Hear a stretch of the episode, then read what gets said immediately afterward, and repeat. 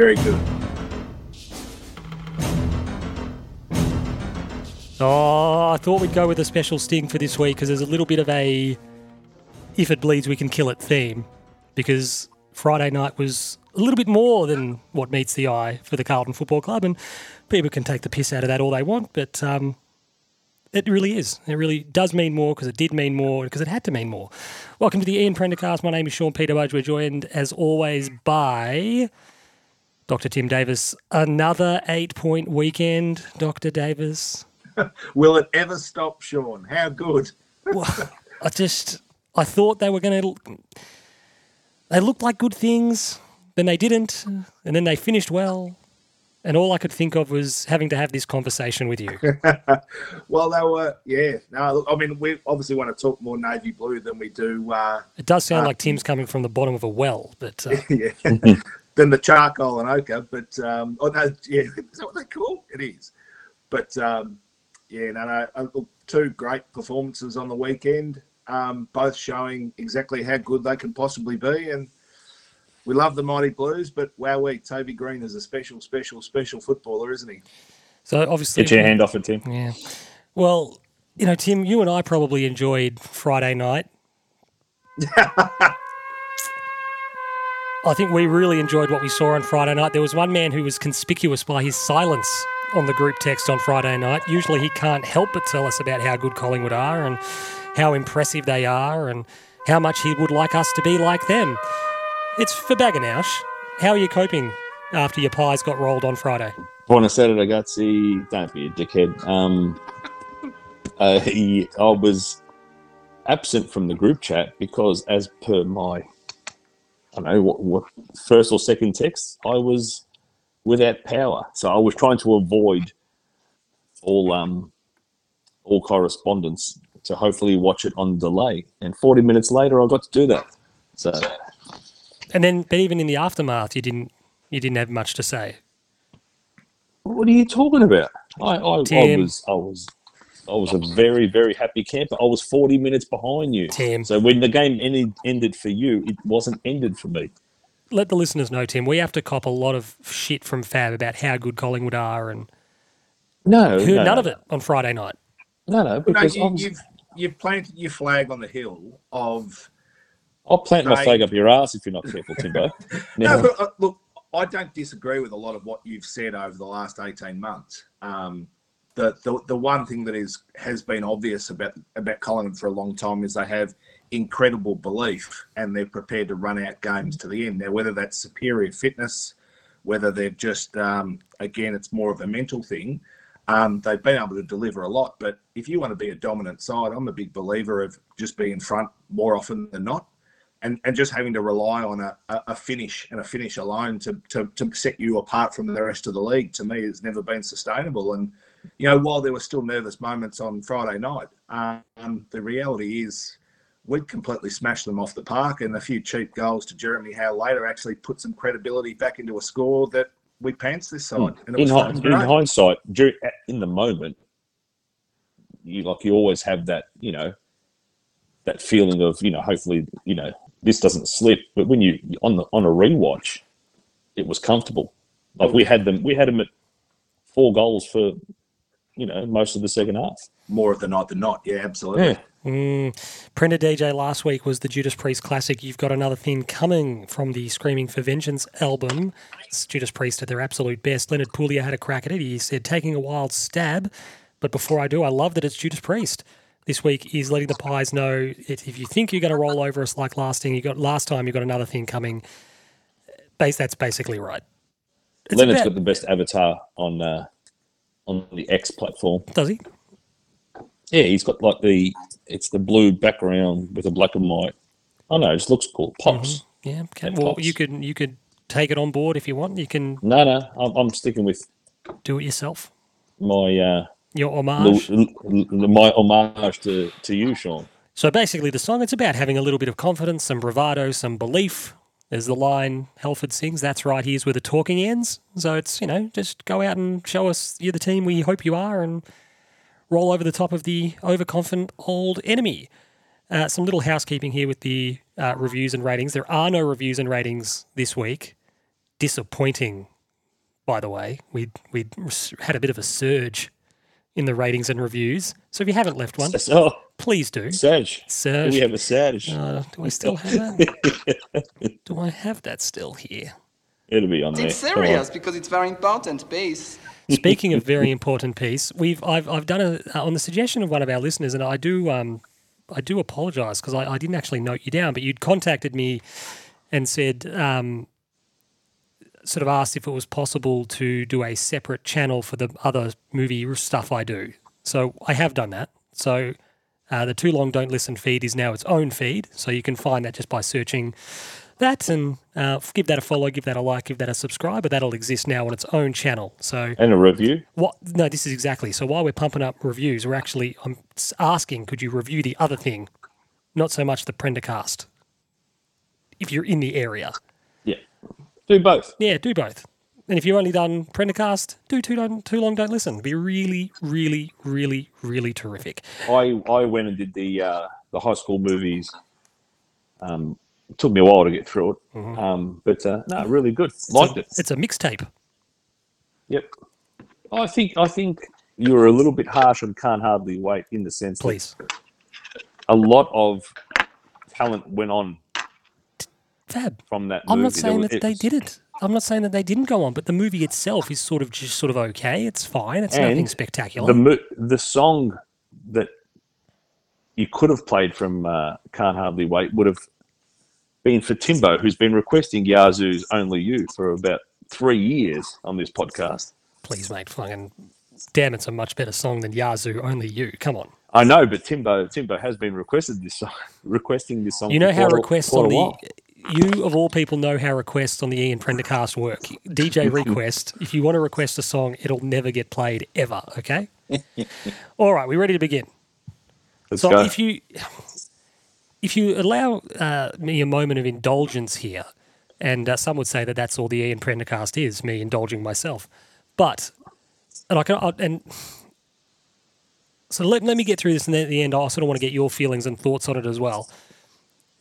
I was actually quite emotional during the last five minutes on Friday night, and I, I couldn't, I didn't expect it to happen. I didn't see it coming, but it very quickly sort of, it very quickly like washed over me, and the reason is, uh, and I, I don't think I'm alone in feeling this. Something I, I sort of welled up a little bit because not just because of how proud I was of the team to to win this this game that we weren't fated to win and no one thought we could win and the blokes put a million dollars on Collingwood to win and it was a matter of how far them can we it's a free swing for the Blues and all that. The dialogue was this isn't our game to win. And I wasn't proud of us. I wasn't emotional because I was proud that we had managed to win the game that thing people said we couldn't win and because it was a bit of a comma on this run of form we've had instead of a full stop.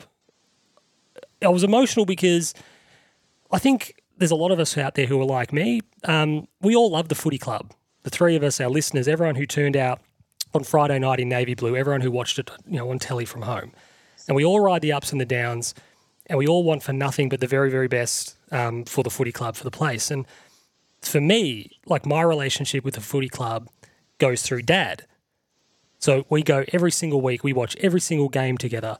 Every single day we talk about the Blues.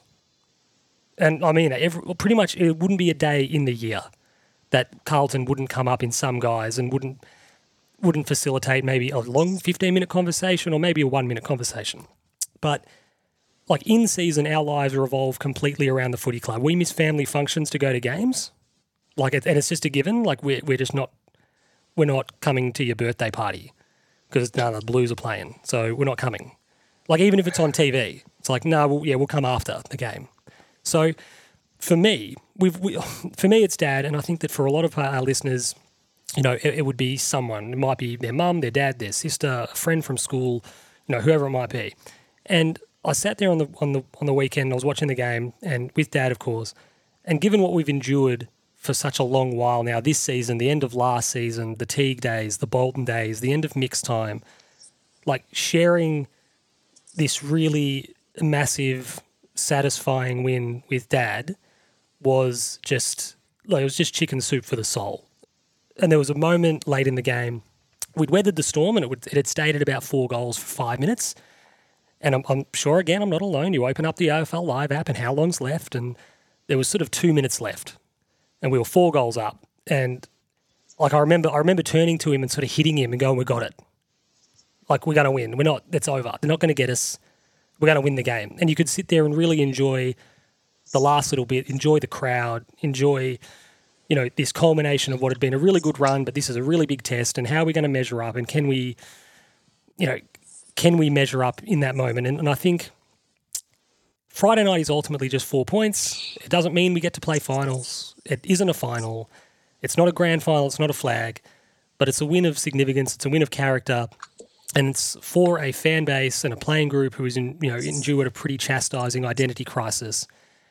And I just remember thinking when you get that realization that we're going to win the game, and I, I remember thinking, this is what I love. I love the walk back to the car and debriefing the win and you know mocking our opponent and hanging shit on Mason Cox and you know you know taking the piss out of you know Cripps you know fronting up to Brayden Maynard and sitting in, you know I love I, I, that's my favorite part of following the footy club is the walk back to the car with dad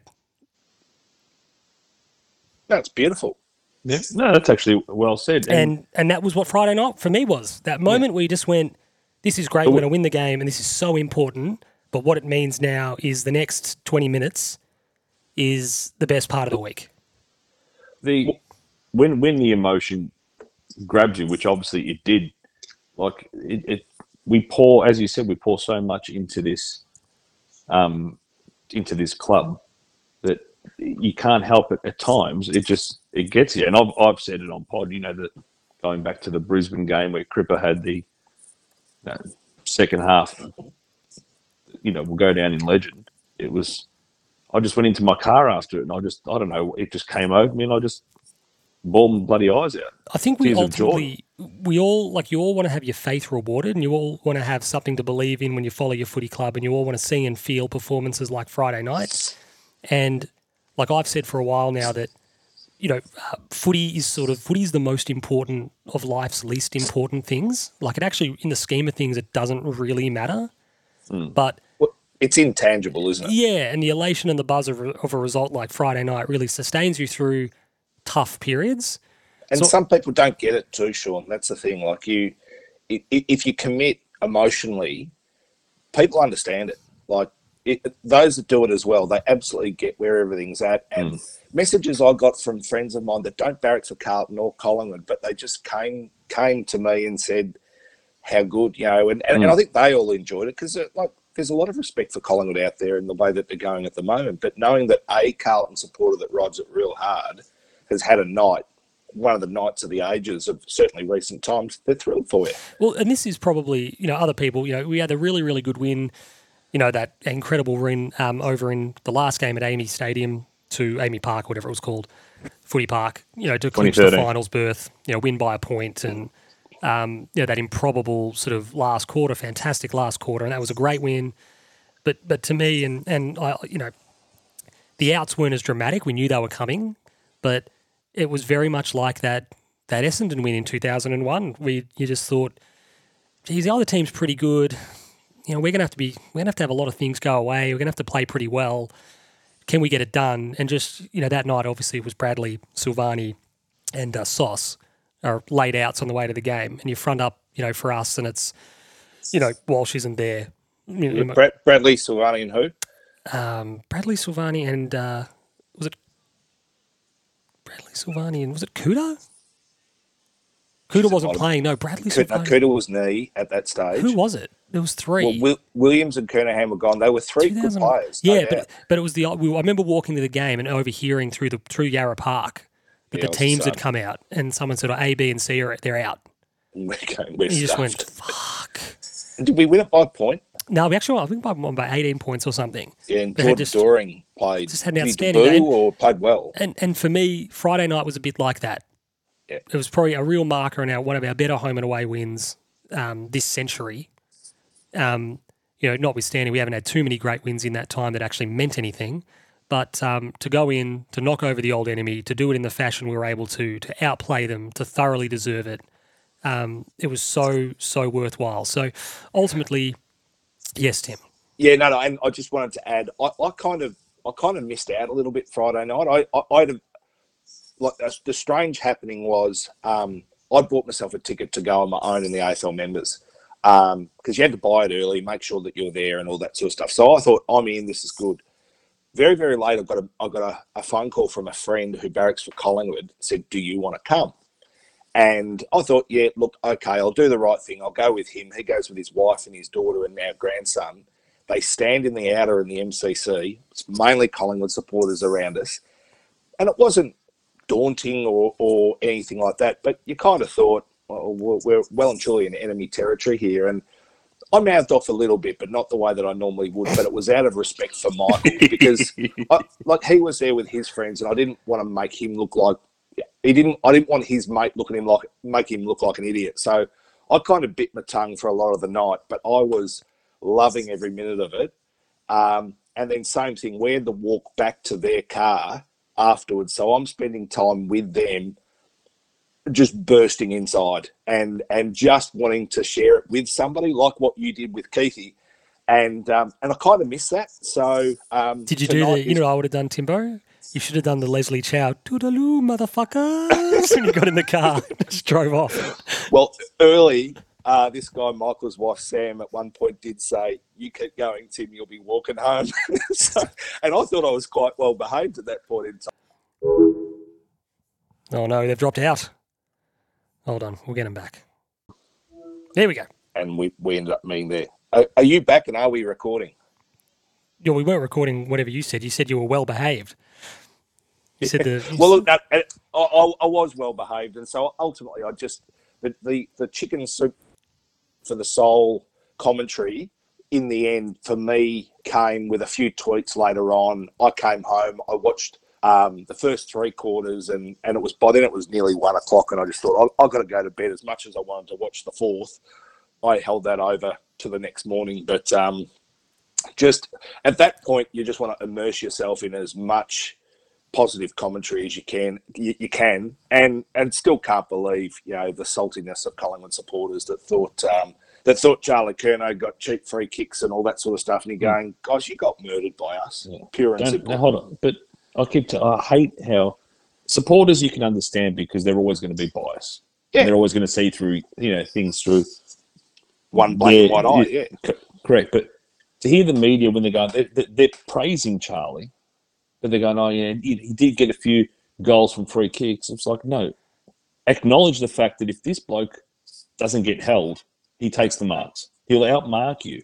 He'll outmaneuver you, and so you panic and you give away these free kicks. He's earning the free kicks. That it's just as easy to criticise a Darcy Moore for grabbing him. What hundred percent? It's but they won't. And, and, no, it doesn't suit the narrative. It's just as easy to say, geez, Nathan Murphy was out of his depth a few times and, you know, Charlie used that size, used his presence, really rattled him. Or Darcy got a bit grabby. You know, he's got to be better than that in those big moments. He can't give the umpire a decision to make. So um, I think the interesting, like the emotional stuff for me, kind of, well, uh, the last part on that, I suppose, is um, I heard Liam Pickering, and I don't want to, I'm not going to go pickers as such, but he was talking about Matty Owies and the jumper tug thing. And I thought to myself, I wonder how much of this is. I hate pickers. No, well, you, your words, not mine. But um, I just thought, I wonder how much of this is just. It's not necessarily for the cameras. It's not necessarily for the crowd. Like it's it's for you. If you're the fire starter, if you're um, if you're the guy, the Box Hill, we got a funny thing. The chief energy officer, the CEO. It's a bit of a stupid little mm. internal thing. If you're the, if you're the guy that gets the team up and gets them up and going, oh, is he sort of that guy? One of those. But that's it's, to get the boys. Need it's, it. You, need, need it. It's to get the boys up. It's to get in their faces a little bit. It's to yeah. it's to rankle them. And it's not that big of a deal, to be honest. That oh, and, spoken and practically, about. practically, Sean, the fact that he comes from a basketball background and basketball is one of the single best basketball background um, player on the court on the field. Jeez, don't, don't, don't go there. Um, but it is a sport where um, momentum swings decide games, and, and you can score in big gluts. So however whatever however you go about capturing that energy or if you're down and trying to get up off the canvas and get things going. He's a guy that's been there and done that, and he knows, as you sort of said, whether he's given the imprimatur to be the guy that does it for us, or it's something that just comes naturally because of his experience. He uses it really, really well. And and and again, realistically, if Pickers is seeing it, Matt Owies is not one of our top ten players, so he shouldn't be a guy that people like Liam Pickering should be watching. But if Liam Pickering is seeing it, then that means Matt Owies is not only doing his job, he's doing it really, really, really well. So Mm. I, I say fantastic, Matty. I agree. Tim. Oh, it's a 90s banger.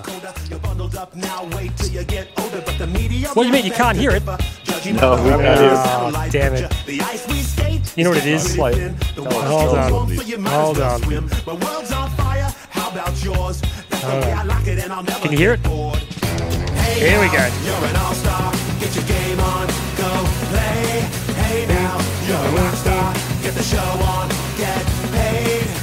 Ah. Bit Had a little moment there, Smash Mouth, where they a couple of good songs in a row. What they just for a cup of coffee there, Fab. They were okay in the nineties. They had a song, obviously, uh, "Can't Get Enough of You, Baby" from uh, "Can't Hardly Wait." Um, it's it's give give the film clip a give the film clip a watch. It's uh, How does she look in it? Oh, when she enters the high school gym at the end, amazing. Where's the, how's the photo coming along? I've got to go to my parents to have a look for it. So um, You, you're going to do it. Yeah, I, had, I, I had, will. I will try. I will try and track it. we've had some I'm- correspondence. and everyone wants to see this photo. We've had some um, correspondence that the people want the photo. Yeah, on my priority list, uh, not that high at the moment. but, Mini, um, when I am Mini, there, uh, Mini, Who Wants to Be a, be a Millionaire? What was the first film to use that uh, song? It was in the video clip as well. Very, oh, for All Star, very late nineties. Shrek. No, that was later. That was two thousand and one. So what was the All Star had a bit of a film tie-in, a movie tie-in, and sections of the film kind of played throughout the clip, and particularly at the start. No, it's not coming to me. Bit of a superhero pastiche. Um, Fab's thinking. yeah, I've got it, but I can't think of the bloody title. Ben Stiller, Janeane Garofalo, oh, now I've lost it. It wasn't what I was thinking of. Paul Reubens, I believe, Pee Wee, Greg Kinnear's in it. I'm It's- not placing this Yeah, movie. it's fucking Mystery Men. That's what, what I was thinking of. I love. Tim's just like, ah, yeah, maybe. I don't know what that is. Um, Whenever I think of Greg Kinnear, I think of um, stuck on you. Ashley Judd. What's what's the uh, movie he does with her? I don't know. He was that movie where he played conjoined twins with Matt Damon. Yeah, Matt Damon. Stuck on you. and the- Horrible. no, it had one funny gag in it where he Matt Damon's Matt Damon's twin got more of the liver. Matt that's why that's why Greg Kinnear looked older. I thought that's I don't know how tactful that is, but it's it's amusing. Um, so why did we play that, Timbo?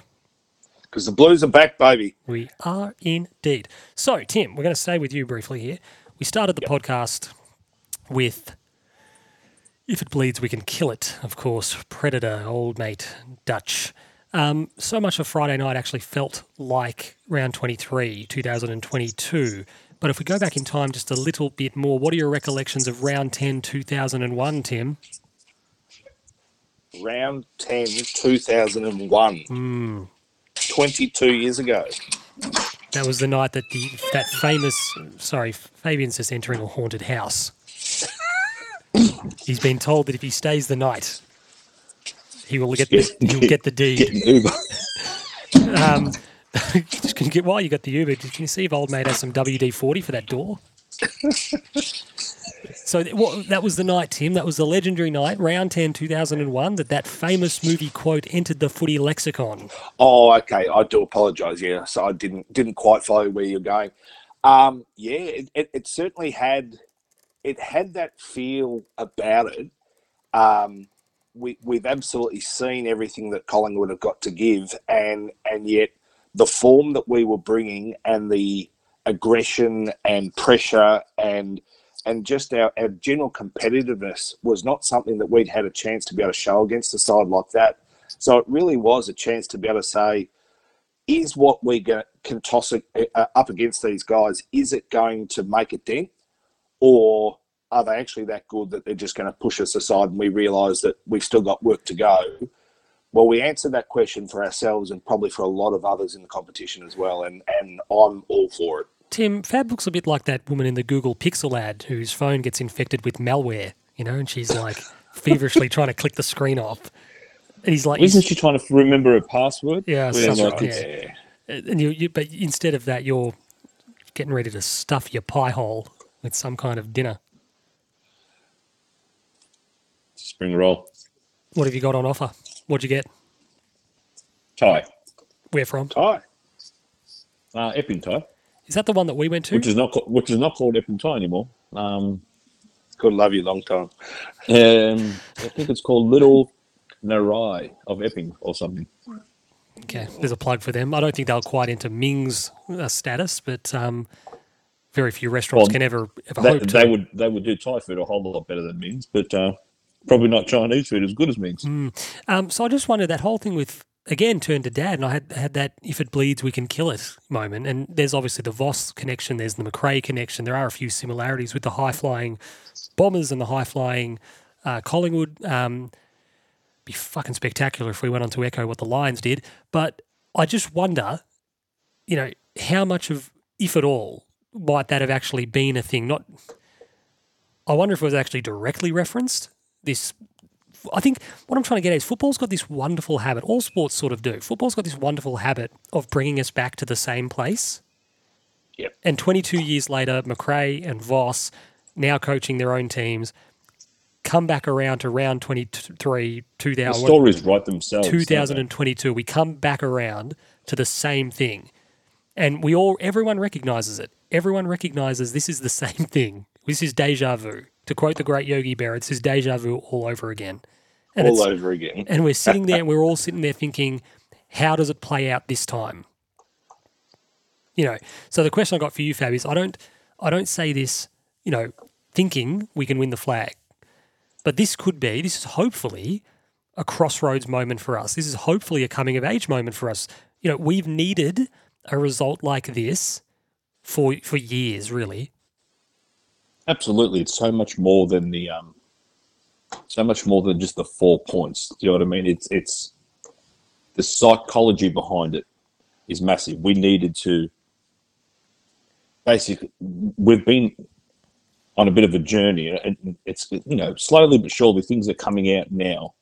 I think you know the players are, and the administrators are a bit more comfortable about speaking about basically the hard truths that were were had at the club and things have been changed, things have been implemented, and it's wins like we had on the weekend that kind of ratify and justify, you know, everything that you're doing, and gives you that um, confidence to keep on going. And it, it could be the moment that you know you look back on and think that was the game. That was the game where belief was solidified in this playing group. We spoke about at length during the, the really dark days of whatever it was, round five to 13. But we spoke a lot about playing a brand of football, playing a style of football, playing in a manner that actually reaps d- dividends for the for the playing group, for the fans. That is something to watch and believe in, and actually kind of this is working. We're getting, we're actually, geez, we're getting something out of this.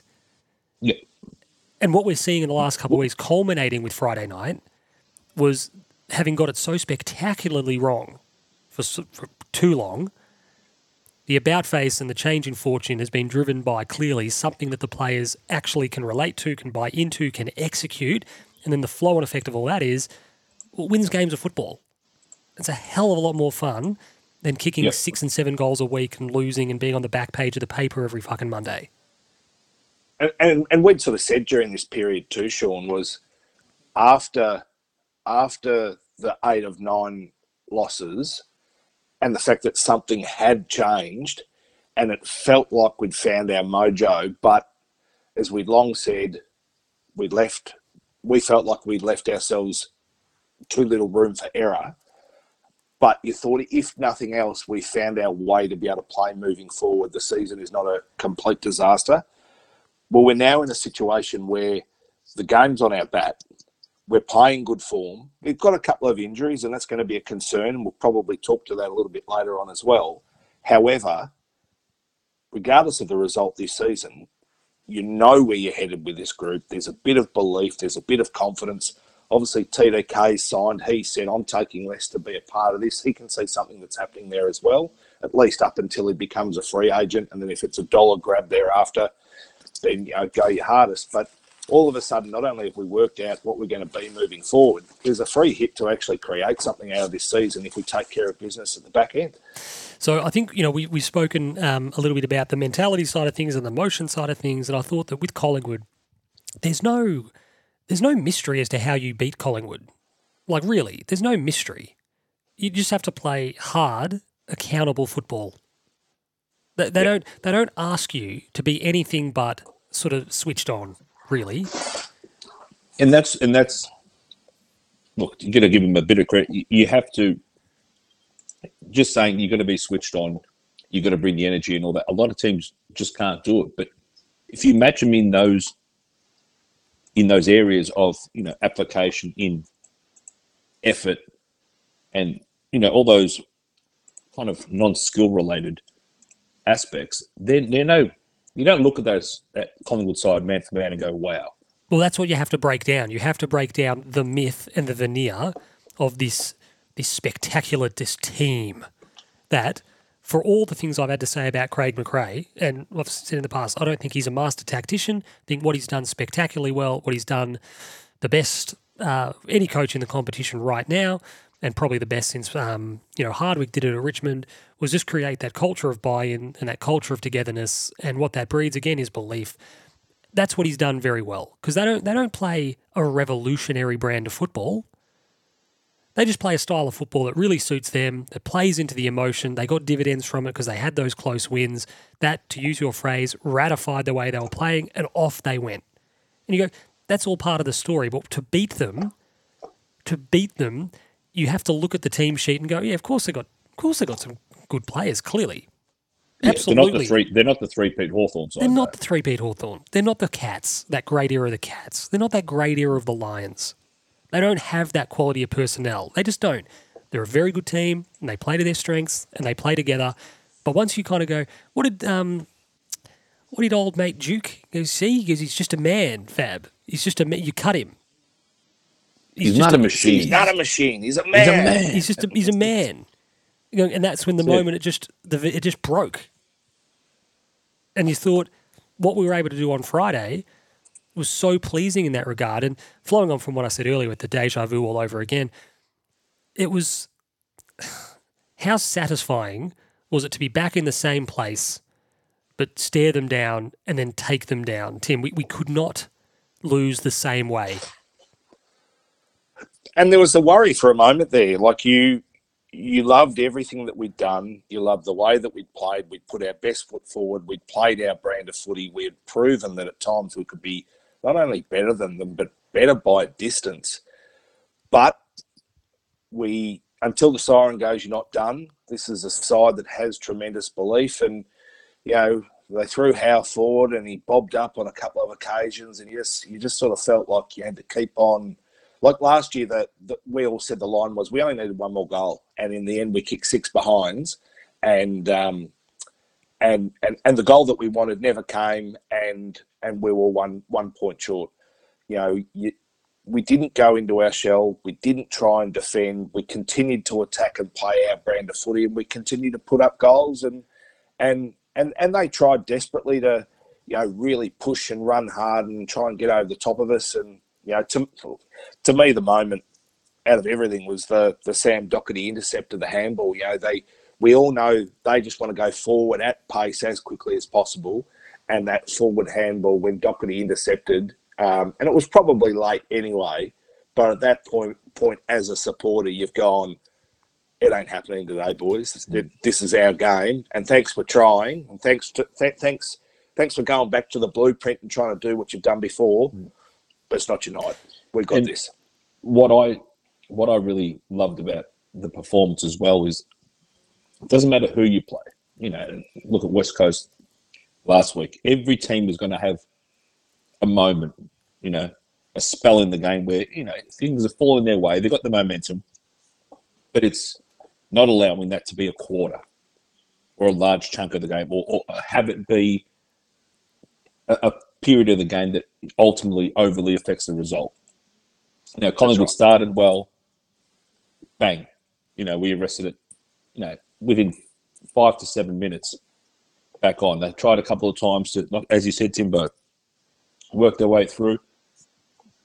No, put a stop on it. it it's it's the mentality that is required. Look, football is a, a very physical sport, but mentally you've got to be switched on for such a long time. It's such a long game as well. You know what it is And too, Fab? thought- It's a psychological game. Yeah, and, And from you front up on Friday night, and Collingwood, Collingwood fans think they're going to win the game. Collingwood start Yeah. like they're going to win the game, yep, and everyone in navy blue has this pang, you know, just in the pit of your stomach. This, uh... and I thought the similarities between Friday night and the last round of last year that you mentioned it, that slowish start. You know, we work our way back into the game. We sort of get the game looking the way we want to. We get on top. And then that's when it was different because this time we got the first goal, Tim. This time the block on Jack Silvagni that was paid when Cripps would have kicked for a six goal lead. No, well, Charlie gets the free kick. yeah, yeah. And you look all these forks in the road, all these little last time this is what happened, but this time, no, the opposite happened. It's not happening. It's not happening.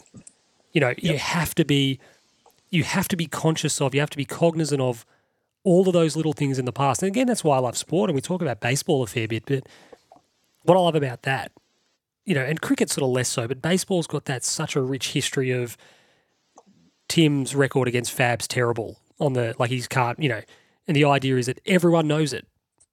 And everyone's wondering how you're going to handle it this time and do we pitch around him or how do we handle this or what do we do with this or do we engineer we got to get him to the mound to pitch to you. And there's all this stuff where everyone in the crowd who loves the team who loves the game who follows the sport knows it. Everyone at the ground on the weekend all thought the same thing. And there was only what there was 23 blokes on the field wearing navy blue who could do something about it but they had to believe they could do something about it. They couldn't wait for someone else to do something for them. They couldn't wait for Cripps to you know, drag our asses over the line. They couldn't wait for Weeders to pull in the big intercept mark. They couldn't. It's hope- collective. You've got to do a collective. Yes. And that's been the difference in the last six weeks as opposed to much of the previous 12 months. Three years. And The team wins Yeah. together. Yeah. You know, and if you lose together, you lose together. But that's how it goes. So, um, I, I, I- yeah, it was just so pleasing. It was so encouraging. All that kind of emotional and that mental side, and that, like I said, if it bleeds, we can kill it. Was just such a, you know, these guys are gettable. They'll give you the chance. They will give you the opportunity if you are prepared enough, switched on enough, and good enough to take it. So the next topic we're going to go to is the coach. So I wasn't surprised to receive a volley of "told you so" tweets in our uh, mentions on Friday night about Voss and people wanting apologies for our But apologies for what? pretty much my slating him and not believing him in, in him or whatever. So before we Yeah, get on to the talk, Do, they, do these the- same people acknowledge that there's been a clear shift? Fab. no, no, Fab. That's So- the problem. these if, if he remained and we remained doing what we were doing, We wouldn't have won a game since. no. Look at the look at the teams we lost against. So my my response to these people was this tonight's win is seismic. Tonight's win is important. Tonight's win is comfortably the best win of the Michael Voss era, however short it might be. But let's not have short memories. We were bottom four the day we fronted up to play the Suns. We were legitimately in the bottom four. And we played a horrendous first quarter. Yeah. So at, at quarter time of a game against the Suns at the MCG, we were a bottom four team. And that's halfway, were. more than halfway through the year. We'd gone four and eight to miss the finals last year in the back part of the year. We'd gone four and eight. We'd gone one win in nine weeks prior to playing the Suns. We were dire. Uh, we were averaging six and seven goals a week. We were averaging 50 points a week. Something had to give, something had to change, or we had to change. And if anyone wants to recast history, rewrite history, and think that a loss to the Suns, no, no, no, they would have stayed the course, he was gone. It was the he was in easiest. it, we, we'd long said if uh, because I think was it Gold Coast then Hawthorn. Yeah. I, I, I said if, if if if I said if we didn't beat Hawthorn, he wouldn't be coaching us after the bye, and um, and and again, what what was being dished up, we couldn't we couldn't be satisfied with, and uh, again, if there if there were people that were saying stick fat, stick fat, stick fat, trust the guy, all this sort of stuff, um, yeah, okay, there, there's probably been a little bit of a reward for that mentality, but with that reward has to be the recognition that while at the helm, he has changed what he was doing because what had been happening just wasn't working. if we want to celebrate a great, a great coaching performance like there was on Friday night, and again, we need to be we need to be pretty even-handed here. We haven't had too many of those under him where you actually thought our match committee's got this spot on hmm. against a good team. They needed to get it spot on. They needed to get their homework right. They needed to mentally prepare us. They needed to get everything to go out and compete against a good team. You know, we did it against Sydney last year, which was good. Did it against Freo. Yeah. But we also had the calamities against Collingwood. We had the really disappointing result, obviously, in Adelaide. Again, we had another one this year. There, there are more failures to launch than there are like takeoff. And that's just a fact. So if we want to celebrate the great coaching uh, performance on Friday night, we have to recognize that there's a level of culpability for a catalogue of bad ones. And the fact that they've got it right is fantastic. Absolutely fantastic. So, Fab, just while you're stuffing your pie hole there, um, credit I've been muting. credit to Michael Voss for turning things around, for recognizing whether he was prompted or otherwise that a change had to happen. But let's not get too carried away praising someone for just fixing their own mistakes. I I agree, and we're obviously going to focus more on the positives Yes. for the majority of this podcast. But um, it's not entirely. I know he's the head coach. but It's not entirely on Michael Voss to do everything. And when things were going bad, it's not just on Michael. wasn't just on Michael Voss to go. Something needs to change collectively. You know, from the footy to top of the footy department down, people needed to go and rec- recognize things aren't happening. What can I do to help? So, as a football department boss, what can I do to help? As a captain or, or a leader of, of the playing group, what can I do to help? As a footy director, what can I do to help? As an assistant coach, as a senior, everyone had to go and evaluate what am I doing? You know what I hope it came back to? Clear and concise comms. And whether they were Yeah. hard conversations, whether they were long conversations, And that's coming out now. That, be that prepared to have them. Vossi had these hard conversations with some players, and you know, players pushed back when they needed to. Players pushed back because no one, no one person has the solution to everything. I think sometimes too, 100%. I think sometimes too, I might have said this on the podcast in the past, but we can all sit here and maybe take for granted the level of emotional maturity required of an early 20s footballer, even a mid to late 20s footballer, to stand up to and have a hard conversation with a 45 year old man. There is a there is a, a little bit of a power imbalance there, quite understandably, in seniority, maturity, etc. And some players probably look back on instances throughout their career 10 years later 15 and it'd be fascinating actually off the record tim to even have that conversation with kingers and just say did you ever have a moment where you reflect on it now an interaction or a moment where in retrospect i should have said something stood up for myself or stood up for a teammate or challenged a coach but because i was Yes. 24 years old like I I just didn't have either the wherewithal i didn't see the moment in the moment Just don't have the confidence. don't have the confidence. I don't have the confidence like like Usman Khawaja apparently had these legendary like these rows with um, Langer, where they'd be he'd- they just not have like an, an all out yelling match, but they just have they'd have a pretty frank conversation about I don't agree with that, Yeah. or I don't think that's the way to go, or whatever. And you go, you know what? Sometimes, sometimes, and particularly when you're traveling poorly like we have, all it takes is for someone to go.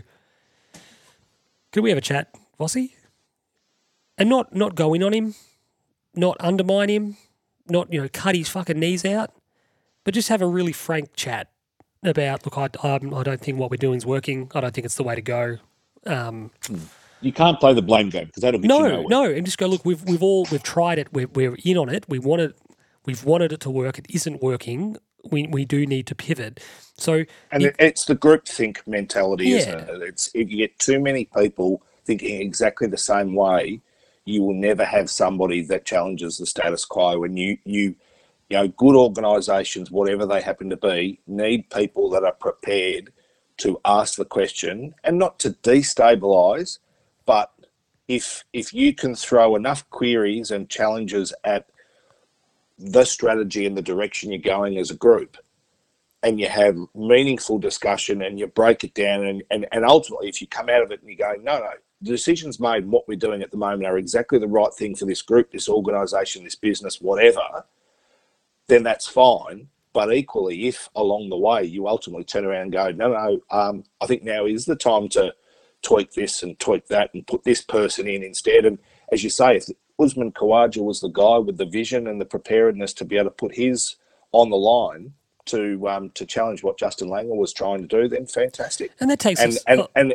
as we've long said, what changed at Carlton, we don't know. We don't know where it came from, and it may have come from Michael Voss himself, but we just and we won't. We probably will find out one day, but but the change to this group in general and the way that we're going about now has been genuinely seismic, and I I, I don't believe it's a Michael Voss change, but what the change was, kind of actually don't care. I'm, I'm- curious, but I don't care because however we've ended up where we are right now, yeah, that that the change has occurred. Is, magnificent. that the change has occurred is more important than what the change was. That's exactly right. So, that's exactly right. Example- because because now we have any number of different ways we can go as a group.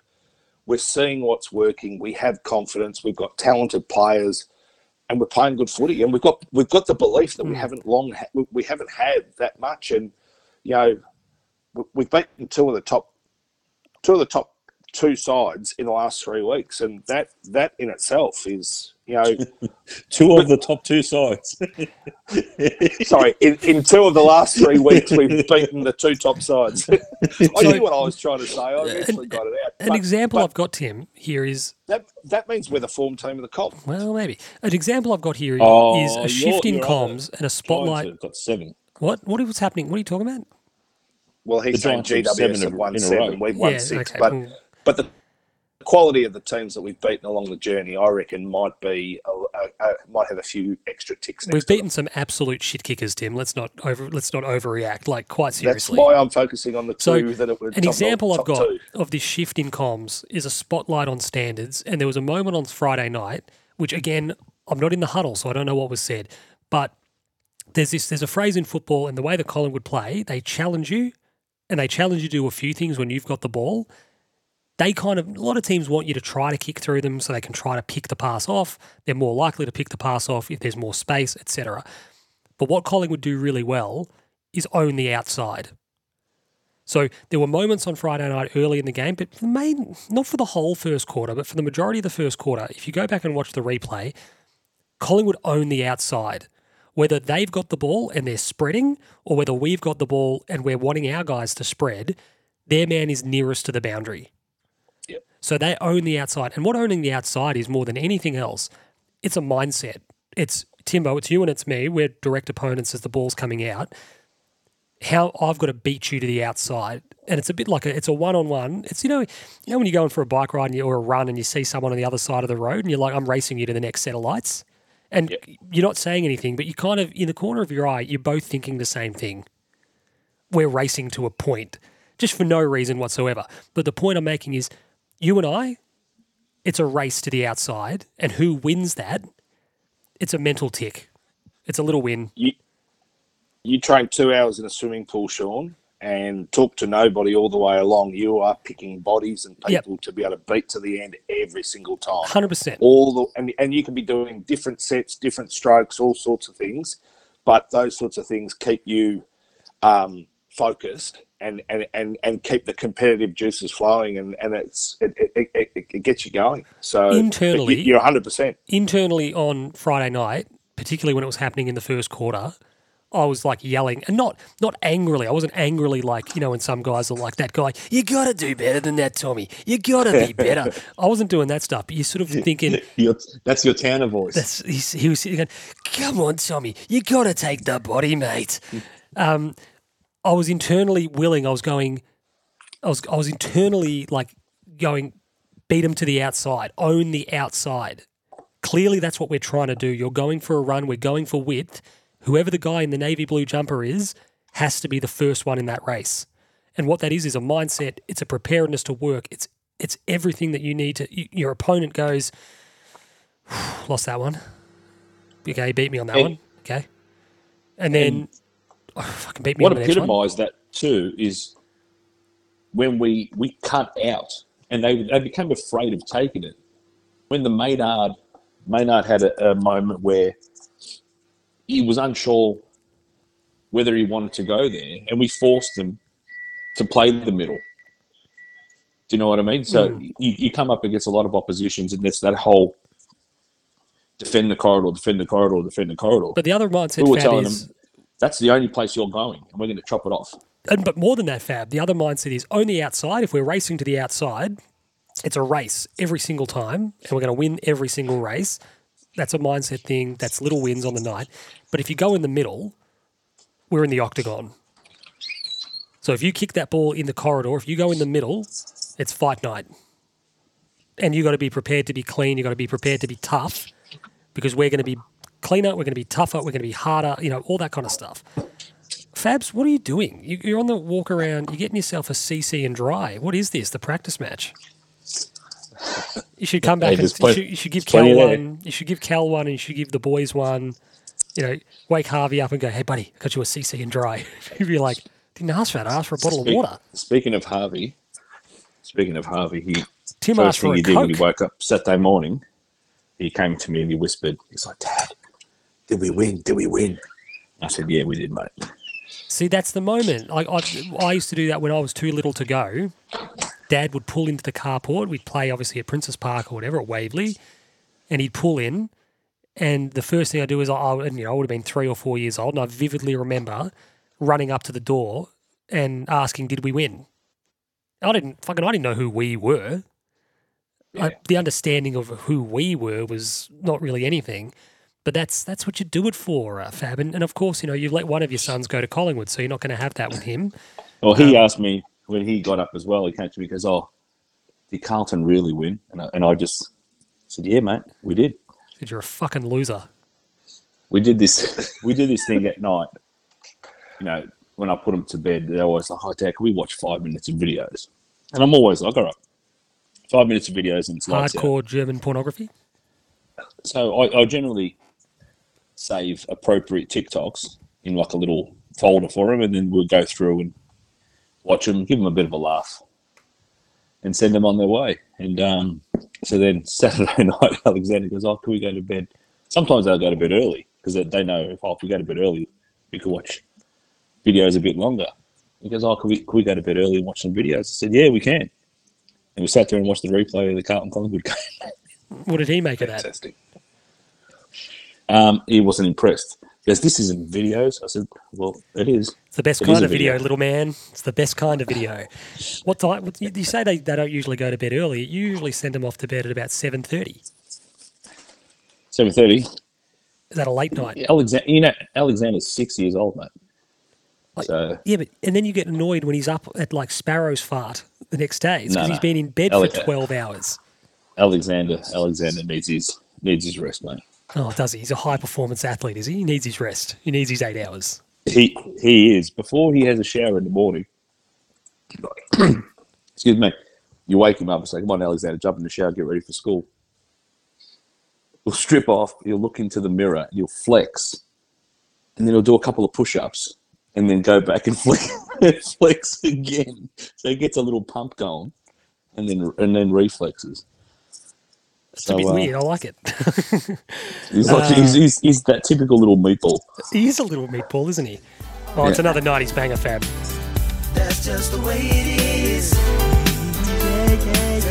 Things will never be the same. That's just the way it is. I feel like I'm getting the Saturday scoreboard. Gotta make a change. They're, they're telling me the round the ground scores, Fab. Things will never be the same. The, the round the ground scores was Bruce Hornsby That's just version, the but way uh, it is. that uh, Tupac changes was uh, that was a genuine, genuine banger. I'm never a big rap guy.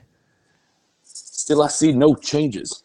Can a brother get a little piece? Did you see that thing recently? Um, that someone potentially implicated in the Tupac murder. Apparently, he may have a bullet at his house or something that could be tied back to the murder. And I'm thinking that's like this is like twenty something, twenty five plus years ago. Get rid Yeah. of the evidence. You'd They don't. They really- don't.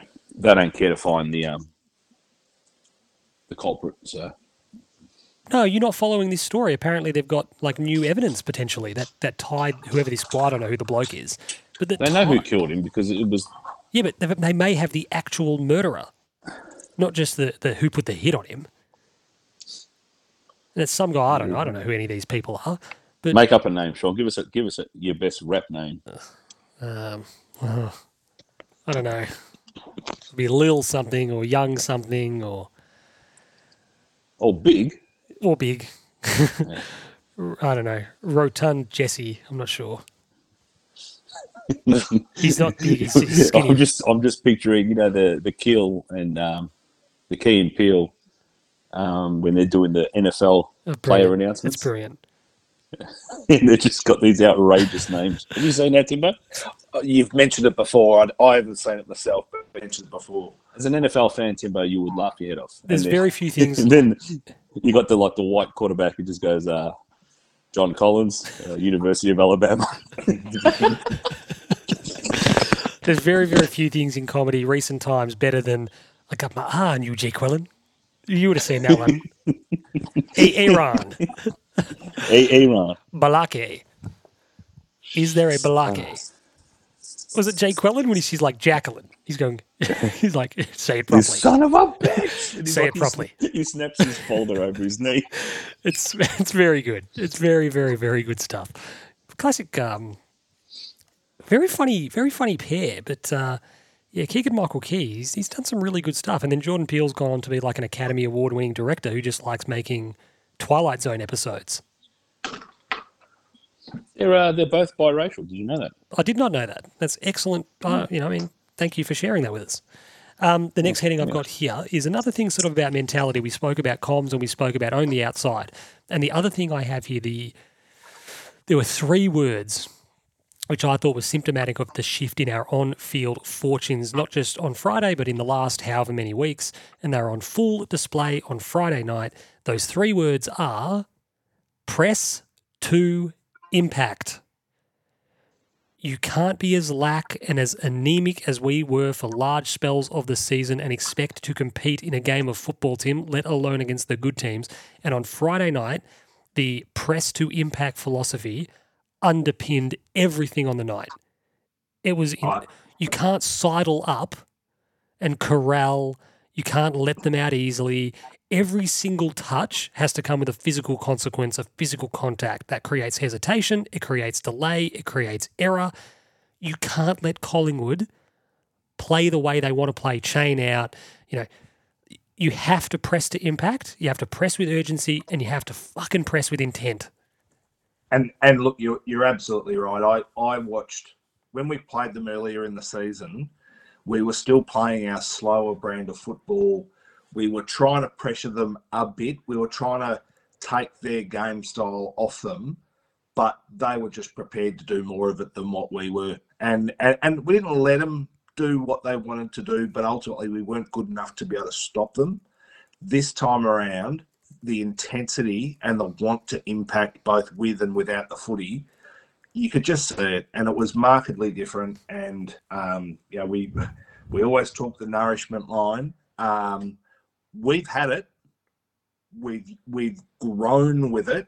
We're believing in it, and now there's a genuine consolidation into this is the way that we go about it. And and, and we tested it against these this mob and absolutely passed with flying colours. So again, that the further galvanise galvanisation of what what we've gone through, um, you're going to be seeing a shitload more of it. There's no doubt about that. it didn't look like Tim at our best last year in the first part of last year. We were winning. I use the phrase again. We were winning matches in that D1 A1 phase. We were winning games in the octagon. We were winning Yeah. games in the contest in tight. This is going to be played by the big boys, and if you can hang with it, you can hang with it. The classic thing we spoke about the other week. It's not our fault if you can't hit a curveball. You know, if, if you can't, I'm going, to throw you three curveballs, and until you can hit one, that's all you're going to see. So our strength in the first part of last year was contested footy clearance, and then for whatever reason, we just went, no, we can we can be. I don't know if we overthought it. We can be more than that, or that just fell apart. And then on Friday night, we saw just that at its fucking best. Hmm. And that was like- both before and after Cerra went off. Yes. Yeah, So it's like you, you get that sense that you know you just mentioned you know in the octagon it's like you get this feeling that we want to be in that octagon we want to be in that fight we want to be that team whereas like if you want to bring it in tight you're going to have no chance Well, Fab, it's and it's you know what you say there is it's spot on. In so the centre square, more more than really any other setup on the ground. There are obviously stoppages as well, where those those names and those bodies are around the ball, but they're supported by others and a bigger structure and framework around it. But it's four on four, and it's the team within the team, and it's the line within the lines.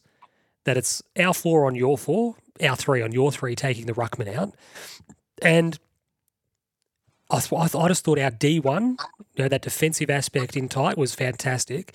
And then better again, our A1 was just fucking combative. Our A1 was when we win it, we're gone. And we're going to go through you if we need to. We're not going. And, and, and I think most importantly too, you know, players that they've really relied on in the past to be able to do that. Guys like Mitchell and DeGoey. DeGoey had a night where he tried to do too much and he didn't come up with it. Mitchell, Mitchell, I, I think's probably carrying an injury, but he's definitely cooked timbo at the moment. cooked done Da- Daicos got a bit of it, but again, he had a, he had a night where he couldn't. His skills didn't um, didn't assist, and he didn't.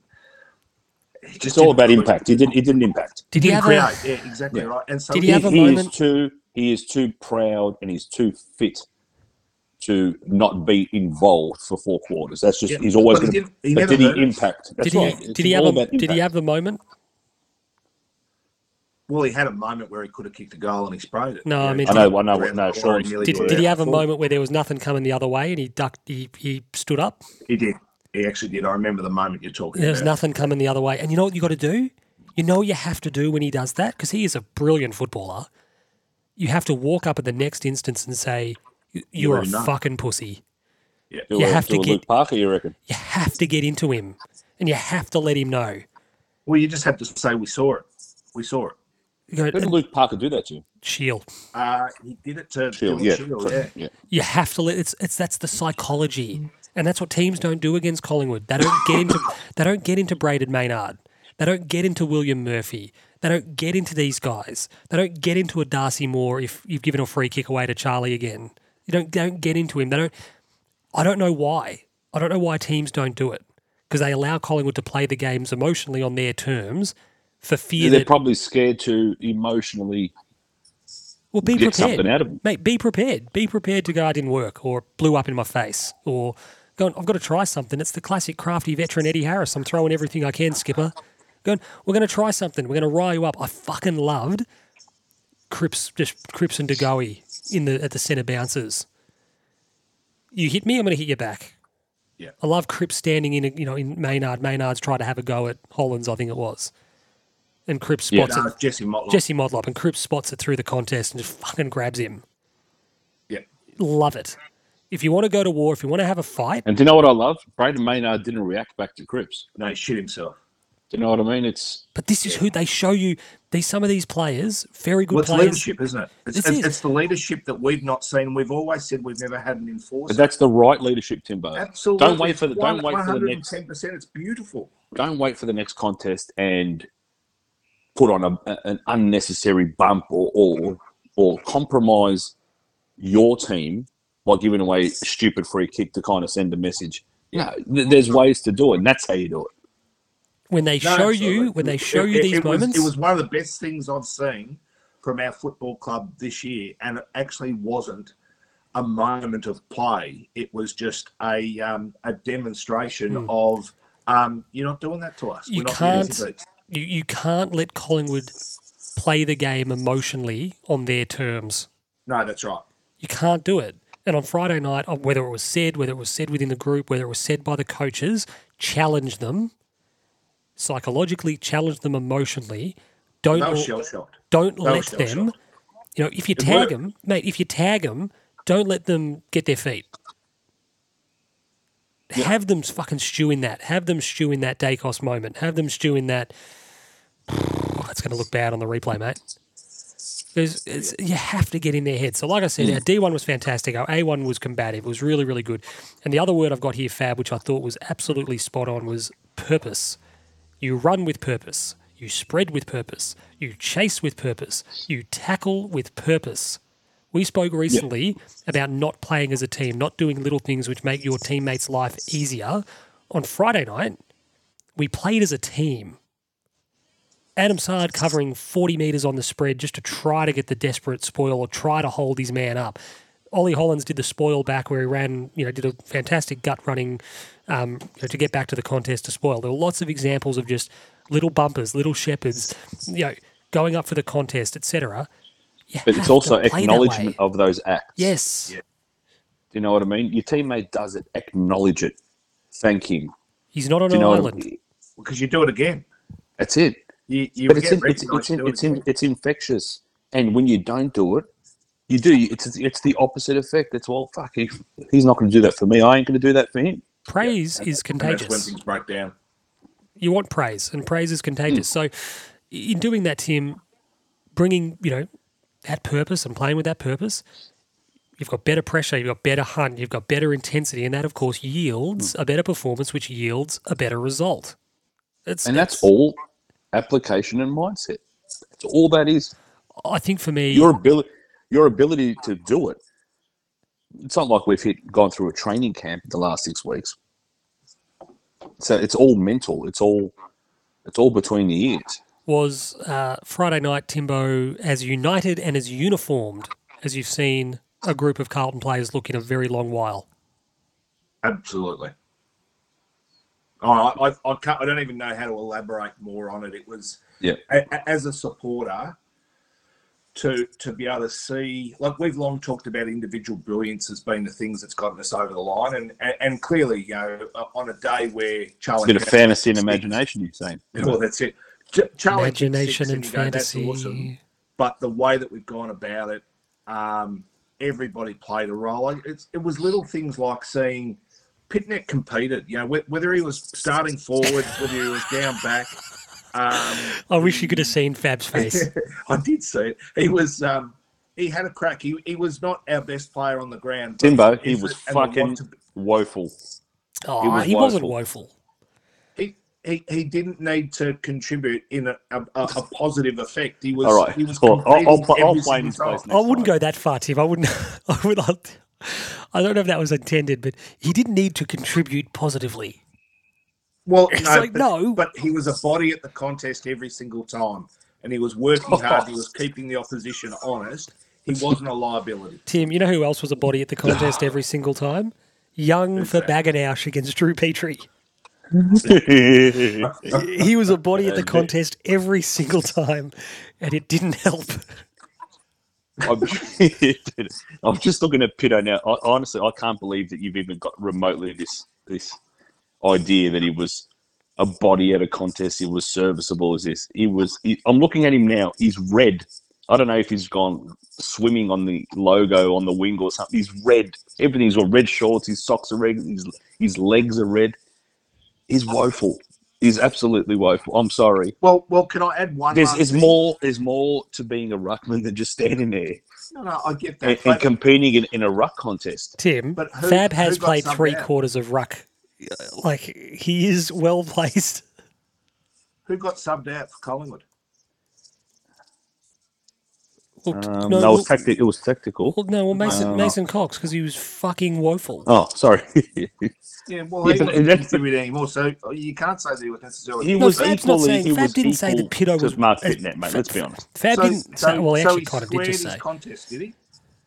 Sorry, mate. You broke up a bit there. He squared his contest. Against Mason Cox, mate. Squaring someone who's not doing anything the other way either isn't hard. Pito, I'm he's not better than Mason Cox. And, and I reckon, and I We reckon, did, but we're never going to TDK ask Marc Pittonet to be our best player. That, that's that's my point. All With- I wanted with- to do was contribute to the cause. I thought he did it. the um, TDK had one of those almost nights, Yeah, he did. didn't he? Like so many, like, like especially marking inside fifty, he could have had a two or three goal game. He's not Harry McKay in that respect, is he? Leading up What, onto the wing and actually being No. a bailout mark. We missed that like you wouldn't No, but what about the opportunities to mark it inside fifty? Yeah, but he's not Harry McKay, so he's not going to take those marks. Like it's Some of just- them he could have taken. No, but Fab, he's not Harry. Ma- Harry McKay takes those marks. Absolutely, he does. And that's the difference. That's the difference. That's the that's the difference. Um, excellent stuff. Excellent stuff. We're going to go on to the chicken salads.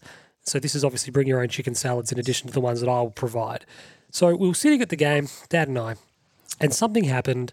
Uh, I think Kerno started to get on a little bit of a roll, and Dad had. I, I sort of did a bit of the um, what's the um, um, the meme the uh, um, the Bert, you know, the Bert and Ernie meme where Ernie, uh, where where Bert looks up from the book. He's like he's reading the book and he's like he slowly looks up. He has this moment of realization. He looks up. He's like, "Oh my god!" Have you seen that meme? No, Can't say I have. You haven't seen this? A legendary meme. Look it up. Go into with the eyebrows. no. He, he's reading a book and he lowers the book and he's sort of like the book's covering his eyes and he lowers the book and looks up, has this like moment of realization. Hold on, I'm going to it. Yep. Uh, Bert, Ernie. Meme. GIF. If you believe, if you know what came up as the first, all I typed typed in was Bert and Ernie, and it's, No, you need to go to the GIF. um, if I fucking who's the guy who died from Cannonball Run? What's his name? Burt Don't- Reynolds. It's Burt Reynolds in the back of a trunk with an elephant coming from behind him, and looks like he's got a massive Yeah, erection. I, I, I've got it now. yeah, he looks up So from you the got book. Ernie, Ernie laughing, and Bert looks up from the book with Yeah. A and he's certain look on his face. and and the gif is like him coming to like you know it's very good it's one of my favorites anyway i had that moment because we're sitting there watching the game and dad has the little slip where he refers to him as kerno hand And I am. I like it. and i was like i had i had that gif moment where i was like that's fucking amazing How have we not thought of this? i was like how now? have, surely someone else has thought of this clearly someone else would have thought of this he's been on an afl list for eight years but i was like I actually turned to him and said, "You couldn't have come up with that last week when he kicked ten. Yeah. like you know what was going on. So chicken salads clearly you know uh, sticks Kurdohan, unbelievable. Um, had a, had a rough start. you like it, don't you? well, I'm chuckling. Um, arguably the easiest way in AFL football to kick a goal is via a mismatch, because you'll either dominate your opponent in the one on one and use your advantage, whether it be speed on the deck or height in the air, whatever, or you'll win a free kick because they'll. What are you laughing at? Tim, Tim's chair sounded like it was about to break. I'll, I'll just. I get a bit. I get a bit nervous. Guess ask the odd question. I get a bit nervous that Tim's getting fucking further away from the microphone. Um, but you create the mismatch, and that's what he had on old mate uh, William Murphy, old Autumn Leaves Murphy. And you had the mismatch, and you thought every time we can kind of tr- create this mismatch, because Moore started the game really well, but every time we can get Murphy and Kerno together, win. And identify it and exploit that because Yeah. Murphy probably hasn't, he has no business being on the field. He, and I said this in the text, and I don't know if I use. I won't use the word hate because hate's a very strong You, word. you said that you, you directed him Oh, to I just- lick your taint, I've got- Fab. I've got no time for Nathan. Yeah. we don't have to divulge what we said on text. I already did. Did I just call him William I have a dis- Is that I his have a name? What's his name? for Nathan. Nathan Murphy. I keep thinking it's William Murphy. What an idiot. William Murphy. I don't know who that is, but um, No. Billy. Billy Murphy. But um, yeah, I just I just don't have time for him. And that stupid headband. he's got to stop throwing himself to the ground. But Kerno was fantastic, and then when they went to more on him later, and the, the stage and the stakes, and it all just became a bit much, and, and Kerno really lifted, and his intensity lifted and went with the crowd. He created panic, and he created holds, and he got Yeah, rewarded. Darcy Moore, as a, if you let him do what he wants to do, which is intercept, he's phenomenal. He reads it well. He's athletic. He's got a great pair of hands. Um, make him defend. One on one, he comes right back to the field in a big way. You know what I mean? Like when you hear those Weitering you know, comparisons, with intercept marking, yeah, they're, they're on par. If not, he's probably a little bit better. But Wieders is as a pure defender has him covered. Absolutely, But has him Weitering will take those marks with a player on him. Yeah. Moore takes those marks when he's got separation hmm. and he's the third. Look, look, Moore's, Moore's got his, And, and when he does it right, he's dynamic. yeah, He's and he bounces, he bounces off halfback, and he's, he's, he's more than happy to go for a run. And, and the good thing that I liked was he has long been suspect by foot. And on Friday night, on several occasions, um, he was turning the ball over. No, sometimes he was missing targets. Sometimes he was kicking it straight to us. And you're going, okay, well, you can have an intercept mark, but if you give it back to us, that's been Yeah. negated. So it mm. doesn't Marchie count. and Marchie was on the lookout for him. Dude, Yeah. You know what? You mentioned him before, and this is probably the best opportunity we've ever had to use this sting. You kidding? I am Queens Boulevard. what that's the player we recruited and we've Absolutely we've it seen it in Yeah. glimpses we've seen it in moments we've seen it for flashes for quarters that was Jack Martin's best game for the footy club he set the tone with his physical uh, his physical approach on the contest and on the man to quote the great Tommy Lee Jones in uh, No Country for Old Men he's got some hard bark on him and he was exactly what we recruited on Friday night and fingers crossed it's beautiful. like the team, this is a bit of an awakening and a bit of a moment that he can then kick on from.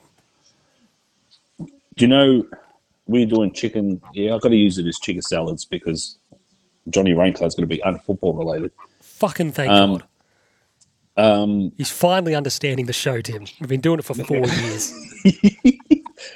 we had on the weekend or Friday night, we had Dave Cuningham, Caleb Marchbank, and Mitch Jack Mc- Martin Mitch- playing Mitch in the McGovern. same team. And, and Mitch McGovern.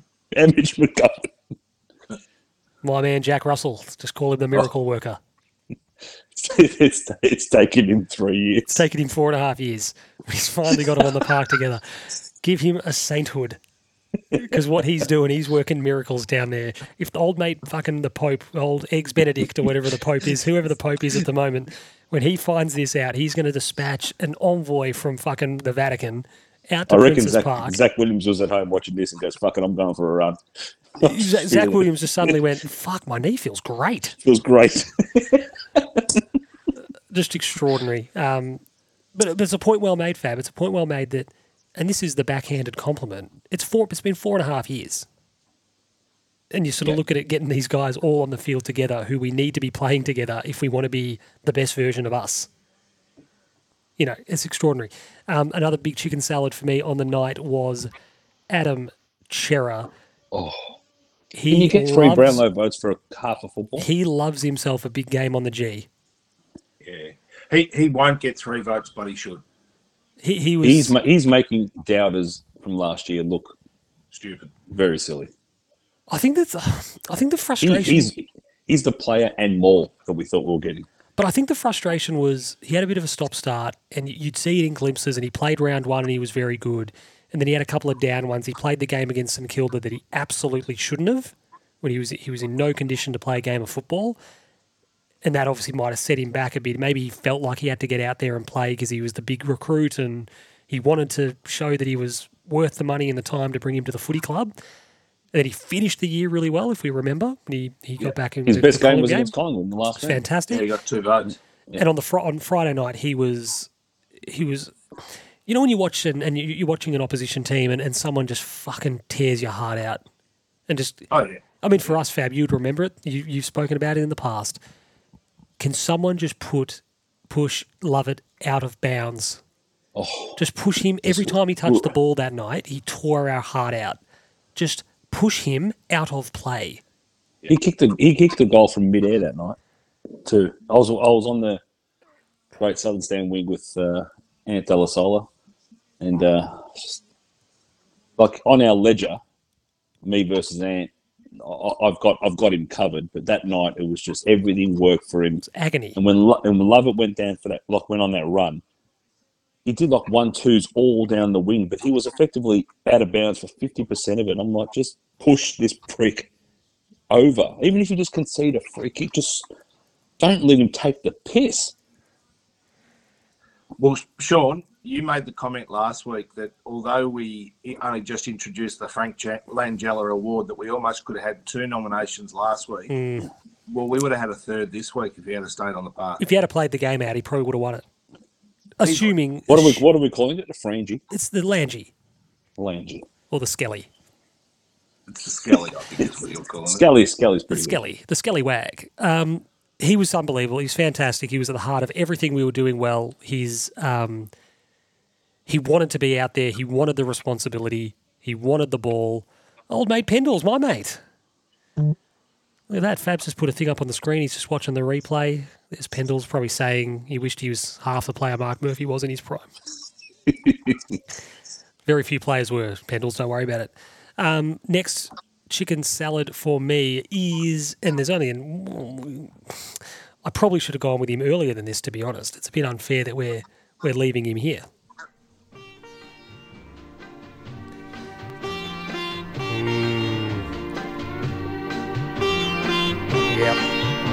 He's back. He's So back. remind me again what, what, what that sting is. It's it's obviously for weeders, but what's what's the whole Raoul reference? You've forgotten this already. Have you had a stroke? No, like Rahul Dravid's nickname was the Wall. okay, well, you know, we should, In you know, me in cricket. cricket, you know. so we just- started calling him the Wall, and then that evolved to Raul, and then that evolved to an Indian piece of music. So Random Just Indian piece of keep music. up, Fab. Okay, not hard. The Wall, Raul, Indian music.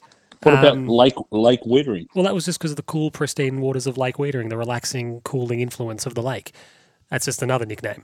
Um, he he is well and truly over all those issues, obviously, un- understandably, that plagued him in pre-season and throughout the early stages of the year, where he was a shell of the player you know we've come to expect and a victim of his very very high standards. And he is absolutely back to his best, Tim. And I think, I think it, I think it was on the pod. I think we spoke a couple of weeks ago, however long ago, about giving him a bit of a pat on the back and saying, challenging in a constructive way, you're every bit as good as Taylor, Moore, Harris Andrews. You are every bit as good as them. You're in a rut. That's okay. You're in a rut. Work. We back you to work through it. You are every bit as good as them.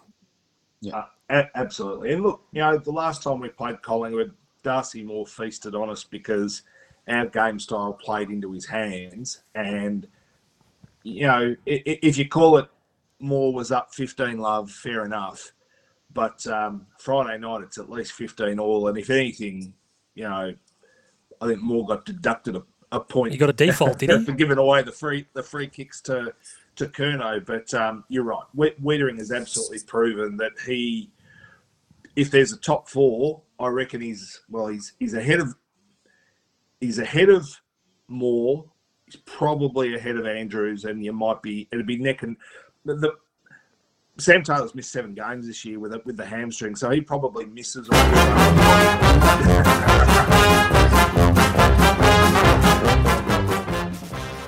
I heard I say, heard Sam Taylor talk. Weitering won't have done enough to get in the All Australian team, um, and we know that he's not loved there anyway. The, the only reason he could potentially get in would be is if he finishes the last four four rounds of the season off really really well, and there's Recency enough runs on the board in the in the seasons that he didn't get recognition, and they turned around and said we have to recognise this guy because his form's been too good. But I think you know. I think he just started the season too slow. He he might get a squad, a squad nod if he can finish the year off squad. well. They love him in the squad. Um, I still reckon they should do first and second teams. I just really think that's an easy way to say here's the 40 man squad, and there's a first team and a second team. So you name 22 the first squad and you just have 18 spots on field for your second. I, I, I would almost not even name a bench, to be honest. Yeah. That's 36. That's fine. And just go a second team and a first team. Here you go. Yeah. Because when you when you boil it down, like you think about it, there's always the conversation about midfielders monopolising the flanks and the wings, for instance. It's like, Yeah. well, there's only one fullback, And one half centre half back, yeah. but there's only one fullback, one centre half back, etc. Going. So if you're Jacob Weitering, I mean, it's cold comfort to not be first team All Australian in the years he's been excellent, but they could still recognise you're, you're the second best fullback of the year, so you're second team All Australian. That's better than yeah, yeah, you're in the squad, but fuck, mate, you didn't. Nah, we didn't have a spot for you, so yeah, better luck next year. Like Happy Gilmore at the ice hockey trials, you know. Like, oh, great, thanks. And, Um, and, and as you say, Gilmore, I called your name, didn't I? uh, no, you- no, you didn't. Uh, no, you didn't. Oh, well, better luck next year. That's got one of my That- favorite. he Was goes, it "That very wasn't nice. Very nice. I like it when he uh, when he he has that slap shot. It's just wild. It's it misses by an absolute mile. These Are those Nets- goals regulation these size or regulation what? size or what? It's absolutely brilliant. I'm the only player to ever uh, take my skate off and try to kill a guy. Oh, Jesus. Um, Great movie. Weitering, fantastic. That's all I've got there. Given the responsibility of leading the back half of the ground, he's doing it expertly. Uh, he is absolutely the old. Um, Sorry. you guys, You you guys guys, they wouldn't let me play on the tour. Oh, because you're black. Because you're black. No, you damn fool. oh, sorry, because you're black. damn alligator. Bit my hand off. Happy's response to that, Jesus. Oh no, no, sorry. Doesn't he say? He goes, "Oh my God." I tore one of those bastards' eyes out. I like it when he gets in the batting cage and he, he takes one on the head. And he goes, "What does he say?" He goes, "That one hurt a bit, but I love He it." goes, oh, that hurt a little, but I'm okay. No, does he? I think he says, "But I love it." it hits him in the head. Oh, oh, Shit. it's so good. It's an absolute classic. It's a brilliant movie. Fun, we've spoken about this on the pod. Genuinely, the first time I ever heard of Subway. Yeah. Yeah. I, I don't think it was here. No, it was the first time I ever heard of Subway. It was the first thing that brilliant piece of marketing, to be fair. Um, so the thing with with the last thing on Weitering I've got here is very NFL based. You guys will appreciate this more Last than thing me. I've got on Weeder. But like we've spoken about captaincy and leadership in the past, and about wanting density in leadership and having lots of leadership options. Like maybe they do it internally, but geez, there's merit in having like line captains as they do defense captain, offense captain, special teams captain. You know, guys within those silos who lead. Mm. It's like when they go to the Super Bowl to t- toss the coin. Half the There's teams out there. 15 players walk out there. It's like who the well, f- and, and, and equally, Sean, as, as you know, I'm captain you- of the shower club. when at three quarter time, quarter times, they all they all split up into their groups anyway. You know, they have line coaches. They talk to their individuals. Before your line coach comes over, you you as you say, you're going to have whether it's a formally anointed line captain, they're still going to be talking. They're still going to be talking and leading in those groups anyway. So whether whether, that's the formal structure of your leadership group or whatever, or not, they're the guys that are going to have the voice and they're the ones that are going to be driving the standards and seeking change, improvement, or, or recognising and patting blokes on the back. My that's a very well po- well made point. My last chicken salad before I hand it over to the room for any of yours is a man who is coming for the top three in the BNF with a fucking bullet. Nick Newman. Nick Newman. Yeah, brilliant game. Oh, This is why we let Stock, you- this is why we let Liam Stocker go. Well, it is. And that, look, he's a little bit older than what Liam Stocker is, but Nick Newman's a really good kick of a footy. He's a great leader. He pushes back hard. Um, he can push up into the midfield as well. And he's really, really combative. And I think he sets a lot He's of good to- standards. Good decision maker, too. He's a very good decision maker. He's oh, Pendles bit just had his ball smothered. oh, Yeah, Pendles. you know who would never have had that happen. um, no, he, he's he's playing excellent football and got a little bit of see you next Tuesday about him, which is good. Got a little bit of push and yes. shove, a little bit of spunk. Uh, do either of you have a chicken salad you would like to contribute? Well, in addition to the one I've already contributed, I've forgotten what it was. What was it? I can't remember either. It was, it compelling, clearly. Oh, I, I think one of the key ones, just in the pattern of the game um, and where we were at and what was happening, Cerra obviously dominated a half of football as few players have all this season. Um, Cripper had been quiet, and I don't think that it was any surprise that after Cerra went down and the game was getting deeper into, you know, i i i i into the time of the game, and, and when we were most vulnerable was probably the stage when Cripps really stepped up, and and his physicality and his tackling and all that sort of stuff came to the fore. Uh, and I think he had a really, really strong presence on the game, especially late. So Like it. I had to recognise it. Anyone? Um, and, and just oddly, he's copped a fine for the bump on Quaynor. Absolutely ridiculous. Crusoe's lost the plot. He's obviously fucking just. Incre- it's ridiculous. Like the, the AFL should almost withdraw it. Well, I, what's he done wrong? The A- it's a bumper. The AFL should withdraw it if they are if they're charged. Was it three thousand dollars? Did I see that correctly? Oh, I, I didn't see. I, all I know was that he. That's he was scratching found around his fab, by the way, a to our to our dear listeners. He's doing that thing again. We've gone back to the remote records, and he's scratching around with something. Who? You, What am I doing? he's scratching around. You're going to hear it when you listen back to this. Oh, sorry. Apology not accepted. Sorry. I'll stop. Um, yeah, I don't know what we were talking about. I've lost my train of thought. Sorry. Apologise. Uh, we're talking about the three thousand dollars for Cripps. Yeah, just sorry. It's very yeah, well. You got your head on Tim. Um, yeah, just like, just we just rescind it. Just rescind the charges. Absolutely nothing in it. That happens twenty times a game. Oh, absolutely. It's a- it's a the la- nothing. and the last thing that we want to be doing is having him accrue um, any sort of. They don't do know, that anymore, Tim. They don't do the demerit points. It doesn't matter. He could get want it to 7,000 fines. him into the future. He could get fined every week. It doesn't matter.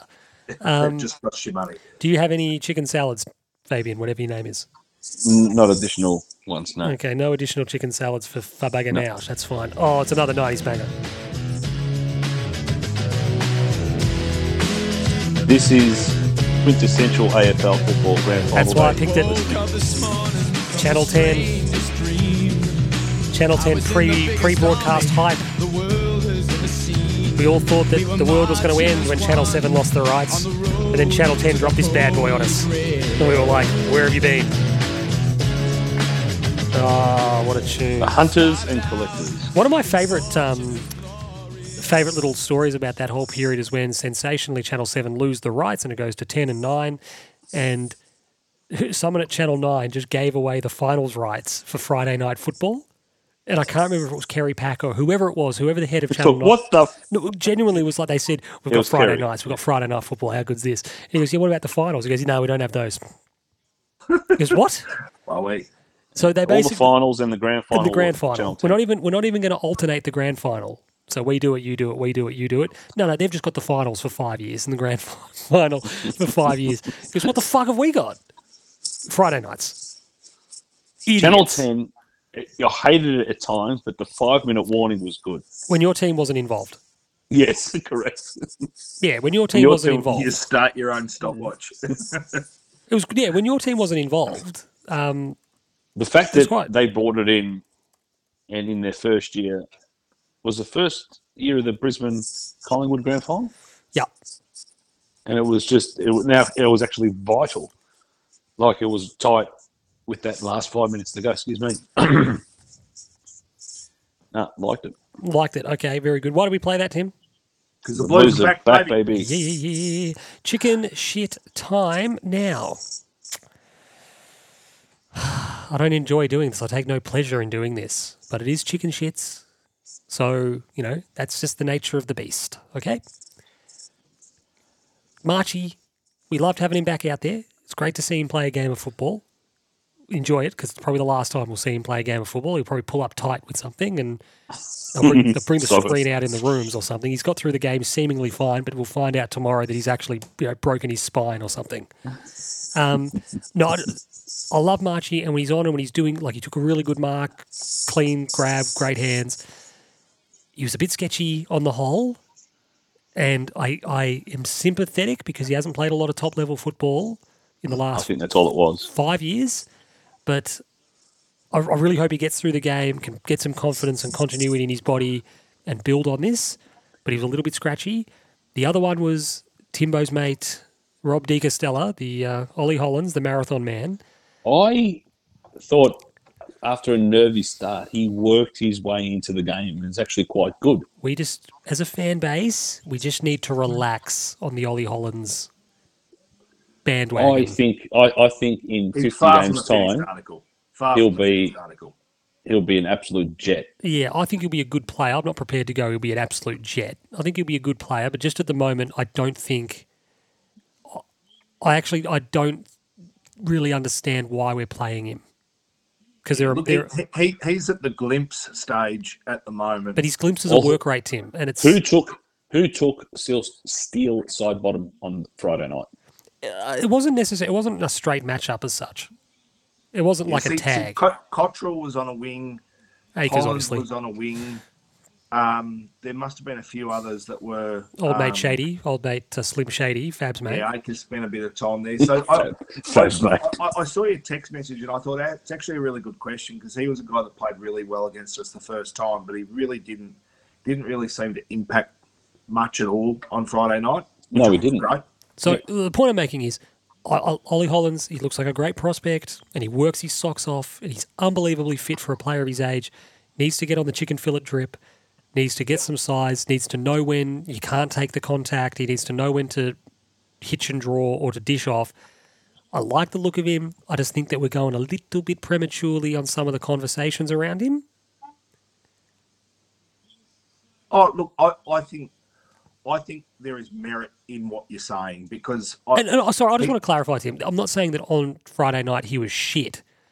The chicken No, he the chicken shit's more about just the conversation, like the club's posting videos, pumping up his work rate, and you go, that, okay, that's fine, that's fine. There's a nice little moment where he ran back and great aerobic capacity. yeah, yeah.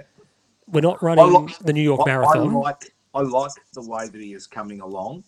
I think he has so much more to improve on, and he has so much room, um, you know, scope to become a better footballer.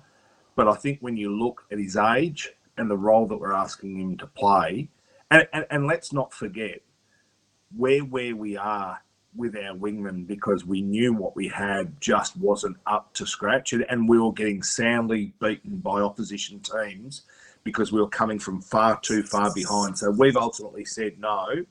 Let's get a kid in that we know that can ultimately play the role. Get him in there, get him exposed, get him working, and he's doing things and showing stuff that are ahead of where he should be. And, I- and I think he? he's ticking boxes on what that that, that he will ultimately be. I- But I do Is agree. he- Like, and, and and and we haven't played Jaxon Binns yet, and so I think he's probably going to be very very similar in that he's a guy that's got the athletic ability, but he doesn't have the physical size yet, and they're allow- they're allowing him to develop in the twos. Where Yeah, that's- where that's fine, yeah, that's- every time Ollie Hollands has been hit uh, fit, he's played.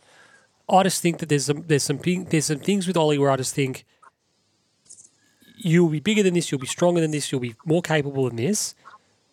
But geez, we've we've made other guys work an awful lot harder than you for nothing. Um, and you, you sort of think, geez, if, if certain other players had moments like you do occasionally, they'd be out, and they'd uh, be out for some I- I time. and I just wonder how much of it is to do with politics or a football of a football club or a particular way, and he's the new regime's boy, and they've hitched their wagon to him, and I just think that he's getting some opportunities before time. And that's not to say that he won't be a great player for us, and he won't come back next preseason and be bigger and fitter and fantastic. I think he warms into games though. He Hmm. prob- but again, a guy that's got elite fitness is probably going to do that too. The other chicken shit I had here was similar. We've sort of mentioned it earlier. Just the talls down the line. We had a real issue without Harry out there, and it's I'm not really sure until such a time as Harry gets back what the remedy is. But Well, Pito created a contest apparently, so he was a uh, warm we- body. Switch. We got to switch it more. We got to Yeah. change direction more. We can't go up the line. We can't go up the line because without Harry there, it's we just we're just not taking the marks. We're just not getting that reset. We're not getting the territory. So that was a bit of a chicken shit. Fortunately, we weren't made to, or we weren't punished against a very very good team, and therefore ipso facto it becomes less of a factor against quote lesser teams. Yep. But it is obviously a watch, and it is something that we obviously need to get on top of. Um, moving on now, just let me find my sting. Come on, take a little walk with me, Arlene, and tell me who do you love? who do you love? Who do you love? Who do you love? All right. Who do you love? Who do you love? So, I'm hoping we reach a very quick unanimous accord here. I am tempting fate having that opinion, having that want, if you will. Let's go three, two, one. Well, we're on a bit of a delay, so that's not going to work. So, what about I just say the Esai Morales Memorial Buster Nut Trophy winner for this week is Jack Martin? I agree. Yeah, all right. I'm happy with that. Well, who are you going to go with, Nutface? Matt always. Matt always. Uh, Matt Owies. Yeah. Based on? It's it's it's intangibles, mate. Intangibles. He brings he brings that uh, little bit of see you next Tuesday, and I like it. Can you hear that, uh, Tim? Fab rustling around there? It's it's it's the mic. It's the it's the don't microphone moving on his shirt. on my right breast. Your ample bosom is causing the friction, isn't it? Absolutely. It's absolutely all right. Good stuff. Jack Martin, Esai Morales winner for this week. It is mailbox time. I'm expecting. I'm expecting at least one Mark Murphy related mailbox question. You, got, mail. I will be incredibly disappointed if we don't have at least one. Fucking hell, there's a lot of entries here. Jesus. Um, Our fans get around us. Kind of like that. the Maltese Falcon. There's one for Tim. Now, fucking Tim, you've got you're on the shot clock here. Who had the better week? Carlton beating the top of the table Magpies, or Mollie O'Callaghan winning five golds and inju- individually beating the USA in the medal tally? It's a pretty good effort, isn't it? Uh, world record uh, in the women's 200 freestyle as well. Um, for a girl that dislocated a kneecap a month ago and to come back with that performance as well. Well, she's just doing her rehab, Tim. You do your rehab in the pool, don't you? Well, you do, but still, if you've done it, you've done it. And uh, she's um, oh, she's she's a very very good swimmer, she, and and seems to have a very level head on her shoulders. Trains with Ariarne Titmus, who's obviously leading the world from an output perspective. The world's her oyster going into an Olympic Games next year. An Olympiad, Tim. An Olympiad. Luca Pasheri's got another one for Tim. I'm assuming, Tim, you got there after quarter time. Who was your BOG? Um, no, I did get there on time this time. I like that. I actually quite like that. Give it to Jack Silvagni. Jack Silvagni. I didn't see any of Jack's extraordinary start, so you know I'm just going to completely discount his performance. David Redbear's got one for you for Baganoush. Where's the picture of JLH? Um, as per the top of the episode, it should be at my parents' house, but um, we'll have to dig it out. Y- Yeah, That's the okay. answer. You need to do this. Um, I know I've got to get there. A few things on at the moment, Sean. sorry, A few things on. is there? Yeah, you got to finish finish up a few things before going on a bit of a holiday. Yeah, where, Where you what- going? he's going to F- Magnetic Island or something, isn't he? Magnetic Island. No, Port Douglas. Uh, Whatever. And he's not going with his family either. He's just going with his cousin or something. No, no, the, my family and Simon's family are going together. He he omitted that detail last time he told the story, and I was like, No, I said I'm going with Simon. yeah, you said I'm that- going with Simon. You didn't Yeah, say assuming that you didn't that, say you're packing uh, up the tribe and you're taking them cro- cross country in the family truckster. You said we, we, I'm we're, going. we're going to be in a family truckster. We're, we're hiring a bus between uh, Cairns Airport and Port Douglas. If one of you don't say if you think you hate it now, just wait till you drive it. so um, it will be it Davenport. will be interesting. You're giving me nothing, Fab. So we'll move on. I- I, was, I did- I was- I I was giving you you- you broke vacation. for I a was giving there. you vacation lines, and you're giving me donuts. Yeah, but no, um, you're not listening. You broke up, so I didn't hear you give me vacation. Whatever. lines. Um, Ricky Tiller has the introduction of Martin been the catalyst for a much Davenport. improved Motlop. Go get Mr. Griswold's car. I know Um, what happened. It didn't come in. The little shrug that Eugene Levy does after he talks to Davenport and he tells him, yeah, like the car's like it's gone sort of thing. I love Davenport's answers. Like, I I don't know. And then Levy just sort of like, does Levy have his hands on his hips and he just sort of like shrugs? He's like, "Huh." it's brilliant. Because yeah, you want to take the tribe cross country, the family trucksters, uh, the vehicle for you. Brilliant. Um, yeah, sorry, Ricky Tiller. Has the introduction of Martin been the catalyst for a much improved Motlop? It's either one of you when you're ready. Yeah, I'm trying to think. I'm like Timbo, don't I'm in thought. it is.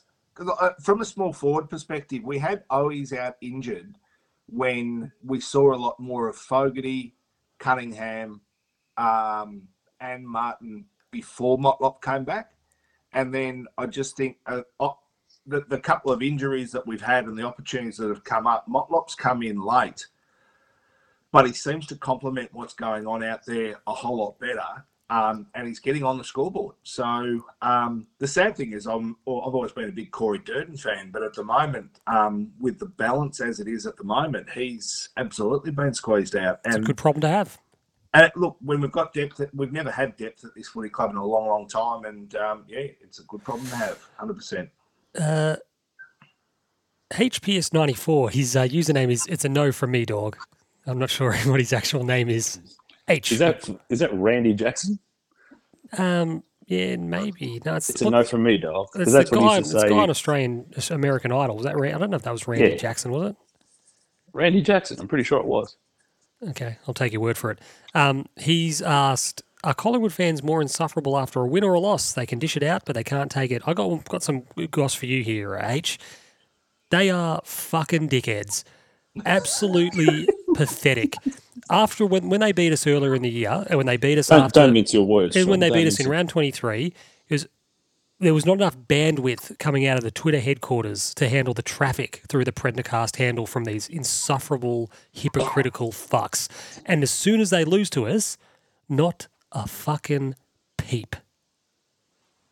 Absolutely pathetic. If you want to play the game and if you want to dish it out, if you want to be bad winners, front up after a loss. And we've said it, I've said it time and time again with the Collingwood chat. We don't go after these morons. We don't tweet these morons. They tweet us. They've got plenty to say when they win. And when they lose, they forget all about us. They forget the handle. But when they beat us, we're getting tweets during the game. We're getting tweets as soon as the game ends. But the minute we roll them, fucking silence. Absolutely pathetic from the lot of them. And there's a couple in particular who are just the next time if they whenever they beat us next, and they'll come out of the woodwork again. And they don't have a leg to stand on. If you want to play this game, you've got to play both fucking innings, dickheads. Yep. That's pretty fair. If you want to come after us and hang shit on us when we've had a had a loss, yeah, no problems. We'll wear it. But don't go to ground when it doesn't go your way because it doesn't suit you. And, and I reckon it's probably a fair thing to say, as a as a supporter group as a whole, to have to endure what we endured in rounds 22 and 23 last year. Like we were disappointed, we were frustrated. Um, to now come through the six wins in a row and be you know playing really good footy at the moment and all that sort of stuff. I reckon as a supporter group, we've handled ourselves pretty well the whole way through. Oh, there was the abusing the players thing, and uh, that wasn't great. Ah, yeah, was Oh, I mean, I thought it was a massive overreaction, but at the same time, like I had one guy, Tim, tweet us and oh, oh where were you? you? You're not abusing the players anymore. Fab's changed himself to a mouse for some reason. His his picture in this chat.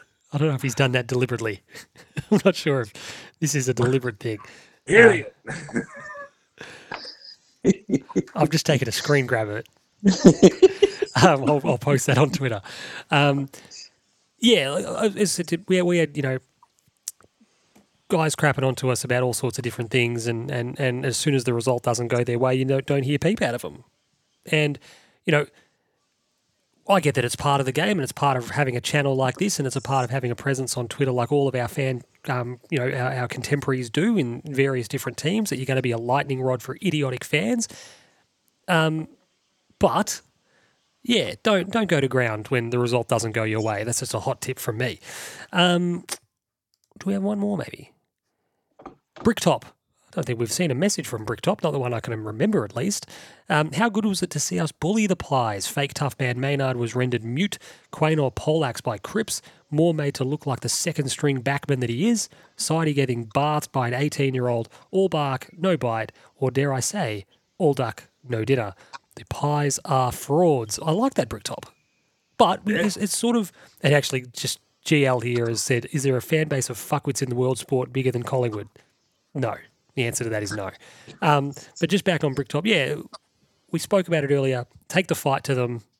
Be physical. Be prepared to dig in. Be prepared to, you know, roll your sleeves up and go to war with these guys. That's how you're going to beat them. That's how you're going to get uh, desirable results against them. Excellent, excellent, excellent stuff. Really, really like it. Moving on now. Timbo's dancing. Fab is. Uh... what are you doing? He- He's he's got that fucking thing happening. All right, we ready, Tim Davis? Chai Waller Donval. We're ready. You might actually know this. I've given you one that you might might be well in your wheelhouse. Edwin Flack was Australia's only representative at the 1896 Olympic Games, and he won our first ever gold medal. But in which event? Do you follow Tim? Fabian's left us for some reason. He- In what event did Edwin Flack win Australia's first Olympic gold medal? Fab was being an idiot and he was using those stupid um, message filters, and I think his connection has crashed as a result of it and he's gone. So I don't know where he is. Can we get Fabaganoush back? We're ringing him, we're getting him back. Um, so Edwin Flack Timbo, Australia's first ever Olympic gold medalist, our only representative at the Olympic Games in 1896. Which event did he win his gold medal in? Was it the 1500 metres running? Was it foil fencing? Was it 25 metre military pistol shooting? Or was it the 500 metre freestyle? Would you like those options again? No, I've written them all down. 1500 metres running, foil fencing, 25 metre military pistol shooting, or the 500 metre freestyle? Who are we talking about? So, as Edwin Flack, Australia's only representative at the 1896 Olympic Games, he won our first ever gold medal. But in which event? I've, I've read I've read a lot about this guy before. Um, I don't know the answer to the question. Um, Seems like a pretty seismic moment in the man's life, but uh, it's fine. well, and yeah, The I- book was I'm titled Edwin Flack: Everything I Did, not in counting, not counting that 1896 Olympics. Well, I, I can exactly right. I can. Um, I always felt like he was a pretty traditional athlete, so I'm very comfortable ruling the foiled fencing out and the 25 meter military pistol. My my first inkling was the 1500 meter run because the 500 the 500 meter freestyle doesn't sound like an event. They were 100% it was an event. It that was that was event. just the distances they swam. They obviously decided at whatever time, it's now 200, 400, 800. Well, when you were asking me the question, my immediate thinking was maybe the 800. Was I, I thought he was a runner. I mean, he did a few things, but my immediate thinking was if I had to nominate what I thought the answer is before you'd asked the question, I was going to say the 800. So with and then when you've given me the options, I'm nervous about the 500 meter freestyle, but again. From a swimming background and all that sort of stuff, I don't think he's been pumped up as one of our great Olympians or anything else like that. So I was always going to go running. Do I get a 50 50? Sure. Do you want a 50 50? No, I don't want a 50 50. No, no, I don't want a 50 50 because I, I don't think it's the foil or the pistol. And you give me the swim or the run anyway. So uh, I'm I'm going to lock in our 1500 meter run. Where's my final answer? Well, that's mine. Tim Davis, you've locked in the 1500 metre running. yes. So Edwin Flack, Australia's only representative at the 1896 Olympic Games, won our first ever gold medal. He did not win it in foil fencing. He did not win it in the 25 metre military pistol shooting. So your sound logic sound. He did, however, win it in the. Where's the button? Where is it?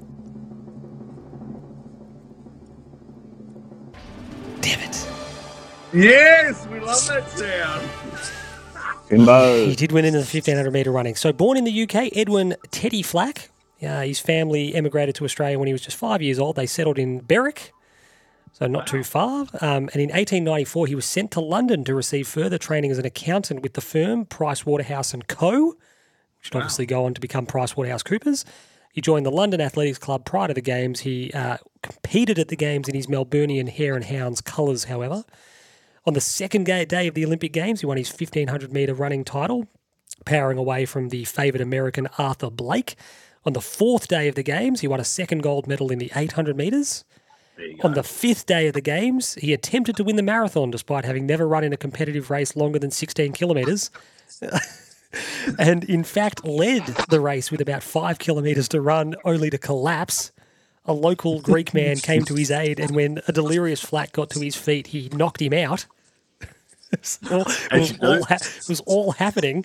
Um, and because I suppose a lot of athletes at the time had a we're here and why not attitude, he also competed in the singles and doubles tennis.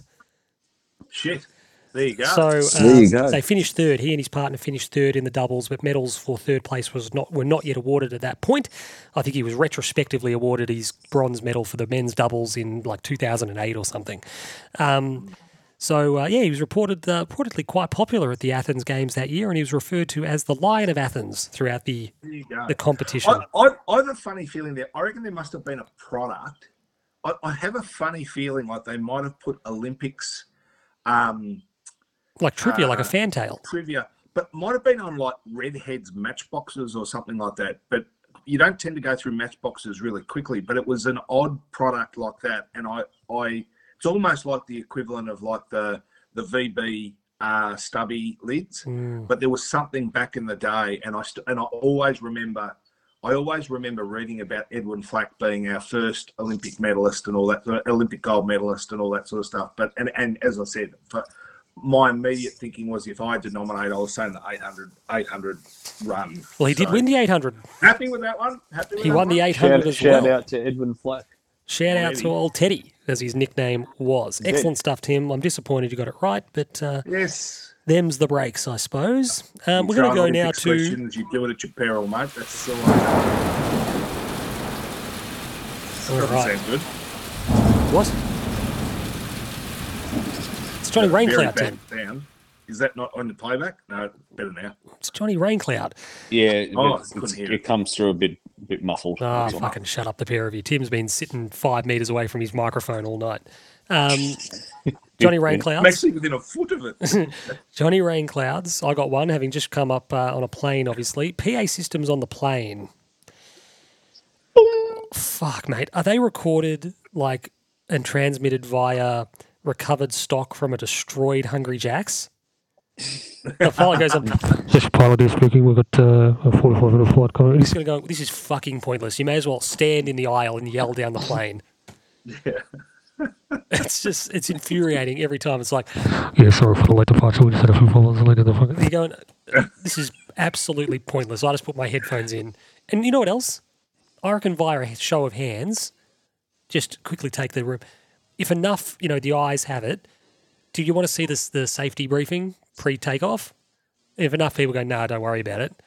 Just don't worry about it. Just don't do it. Just go and sit down. Litigation. Un- un- until midair, we have a drama and say, "Hey, quickly run through that thing again." Tim, I don't Where's the travel. whistle? I don't travel all that often, but I know that you blow into the tube to inflate your vest. You've got a whistle and a light. I know that if you're sitting in the exit row, you're expected to help open the door. Like we've all, we all know. The I think we can figure it out You're going to put the ma- on a plane masks. You're going to put the mask on yourself, on yourself before you first help before others. you help others. right, Dad. absolutely, you've got to leave all your belongings behind. I absolutely wouldn't be doing that. I'd be disembarking the plane with everything. I'd be going under the plane to get my bag. his headphones on, he's oh, I'd be cracking open the boot of the plane, just going. I'm just looking for my fucking luggage. Yeah, it's got all my shit in it. I need got a really cool pair of pants. because I got them on sale at Country Road. I don't want to have to go back. I got 25% off for signing up to their email list. Um, so just, yeah, I'm, I'm over having sat on the plane, having to go through the safety thing. I'm over the, the pilot being very well meaning and talking to us, but we can't hear what he's saying. Just Yep. don't worry about it. Or upgrade the PA system. Has anyone else got a Johnny Raincloud? I have a Johnny Raincloud. Yes. Now, I don't know if we've mentioned this before on pod, but paper straws are just not a thing. The world has to get over it. And uh, I'm not saying we have to sacrifice a couple of turtles, but surely the issue is more in the disposal of the plastic straws as opposed to the existence of plastic straws. I don't think that the plastic straws as well. Like, so you, you drink, you have your drink, and then you throw it in the bin, assuming you do that. You throw it in the bin. A, a single plastic straw isn't going to make or break the landfill.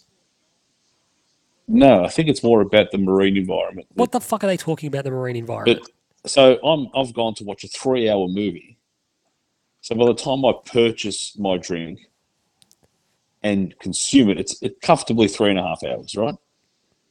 It's 15 minutes into the movie. I couldn't sip the drink anymore because the integrity of the straw was all over the place. So there's my Johnny Rankler. Paper straws, piss them off. I think I agree with you. I was trying to drink a McDonald's thick shake through one the other day, and it was making life very difficult. Yeah, no good.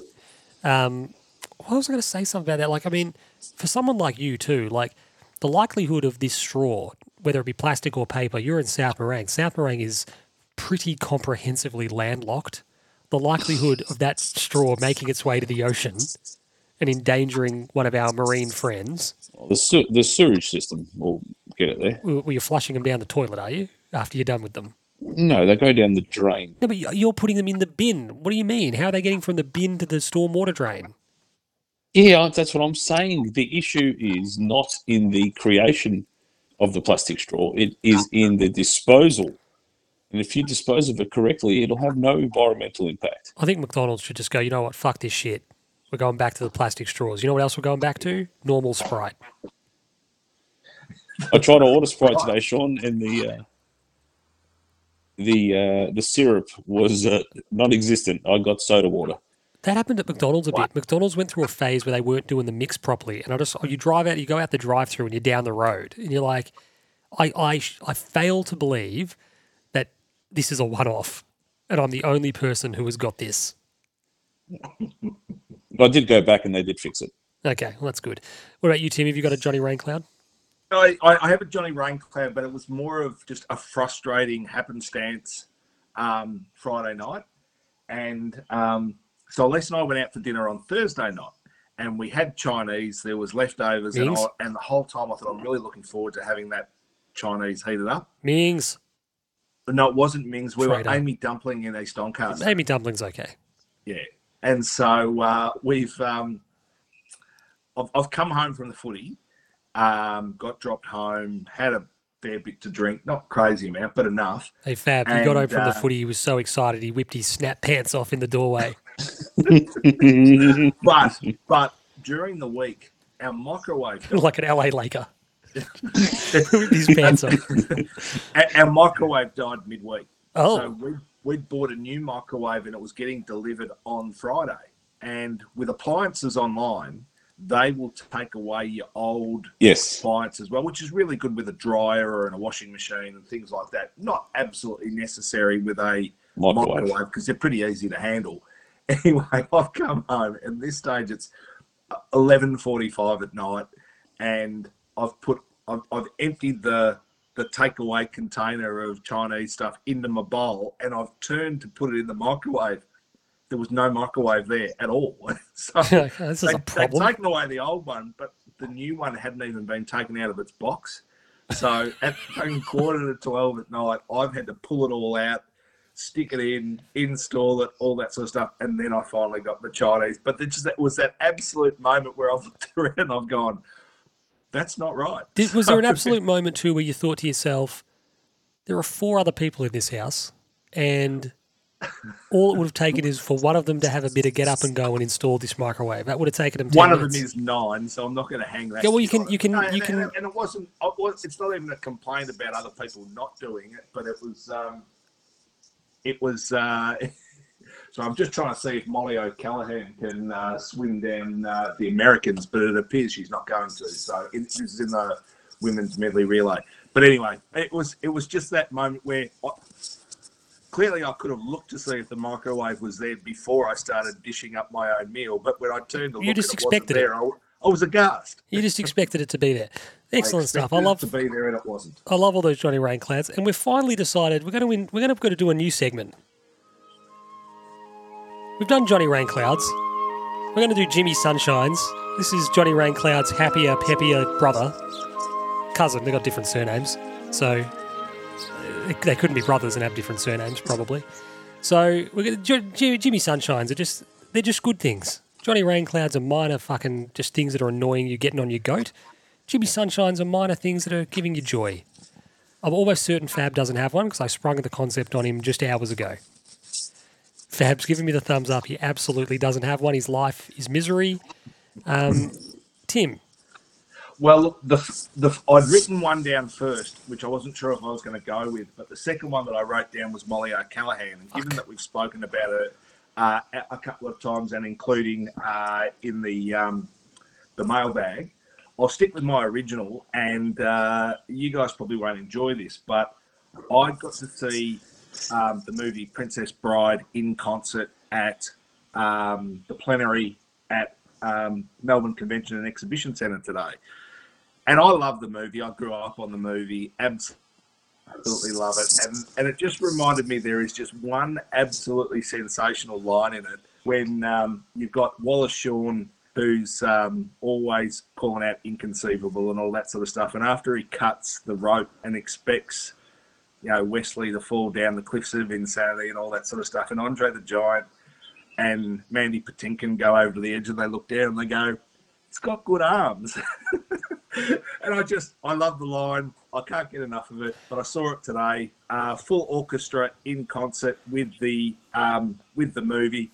Thoroughly enjoyed it, um, and just a very sentimental movie that, and and thoroughly enjoyed it. That's in the spirit of the Jimmy Sunshine. I like it. Uh, confession: I've never seen The Princess Bride.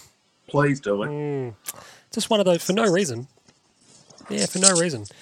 I've never seen it. I- Do you, you know what I find still interesting? remember- I, and, and ironically, with the opening sting of tonight, I went and saw it during the school holidays. I would have been 12 or 13 years of age.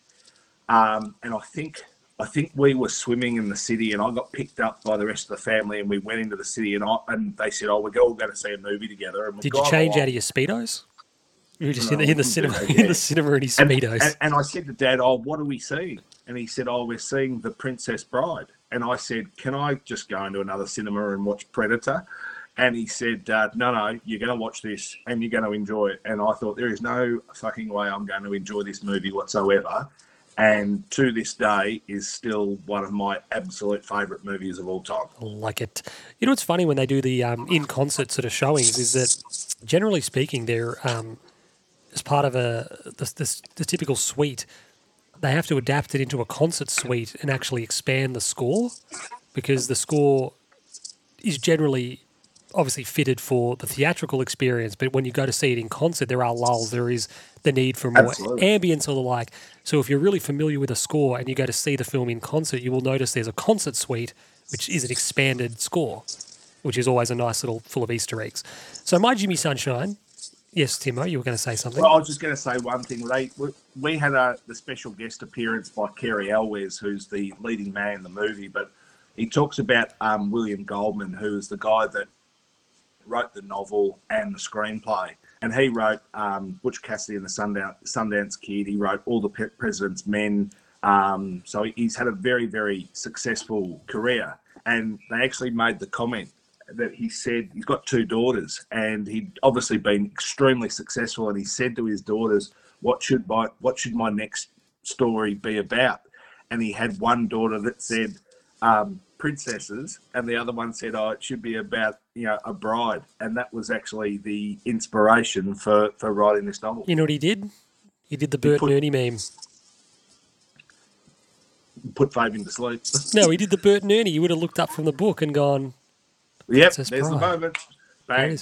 So my Jimmy Sunshine, which is what inspired this segment, is the um, the purchase of something I'd been thinking about buying for some time. And you know when you sort of you're umming and ahhing, oh, do I need it? Do I want it? Am I going to use this? Eh. And you end up buying this thing, and then you get it out of the box, and you get it home. You kind of set it up, and you use it, and you're like, yeah, this is good. This is sort of exactly. It's exactly what I wanted this to be. It's not life changing, but it's a bit more convenient. And you're like, this is very practical and very good. I bought one of those Signet three-in-one Apple charging stations. Oh yeah. So you mount your phone on it and it charges via the MagSafe, so it magnetizes and you can have your phone Hang, hang your watch on it as well. You can, well, yeah, you put your watch on this little mount that sits there, and then you also have, there's a little dock for your wireless charging of your AirPods. So it's just you don't have I don't have three things plugged in. I'm not trying to think what cord goes with what. Is it a Lightning? Is it this USB C? What goes into what port? Uh, Is it is it plugged into the dock on the power board? Just one plug straight into the outlet, and it charges all three of them. It's, Wow. and it's not again, it's not this revolutionary thing, but it, it's a I don't know. I just I used it and I thought this is one of those really satisfying. I like it. I like it, the charger. This is one of those really satisfying little purchases where, in retrospect, you go, "Yeah, that was good. That was. I'm happy with this. This is going to be beneficial. Like it. Excellent." That brings us to a close, gentlemen. Stuff. Very, very good stuff. Um, any more thoughts, comments, queries, questions?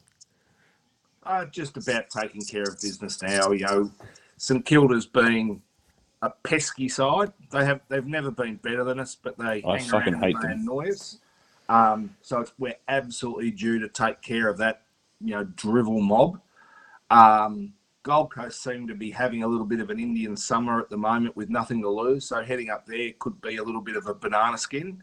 Melbourne's Melbourne.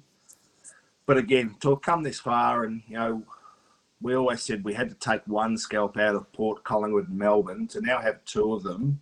We just can't fuck it up now. You know, we, we'd, we'd love to have had a, a St Kilda win earlier, a Sydney win earlier, um, an Essendon win earlier. Those those sorts of ones have cost us. We've been the top two, Timbo. Jesus I- Christ. and that's the thing with the form that we're in and what we've been able to do, um, where we potentially could have been with a little bit of luck along the way. Um, no one wants to be playing Carlton right now, and if we make finals, they don't want to be playing us. So, fingers crossed, touch wood, do all those sorts of things. No more injuries, and hopefully start getting a couple of guys back soon. Um, take care of business. I'm I'm excited, Big Kev style. He's dead, isn't he, Big Kev? Dead. Shout out. Dead. Shout, Shout out. out. Rest in peace, Leviathan of morning television. really, He was. really changed the game. Someone once said like his shirts look like they were made out of the same material that they made the like the blimp, like the like those big balloons. We had he one day. There's a famous one of him wearing one made out of an Australian flag. Yeah, Australian flag. How many flags? Big Kev was excited.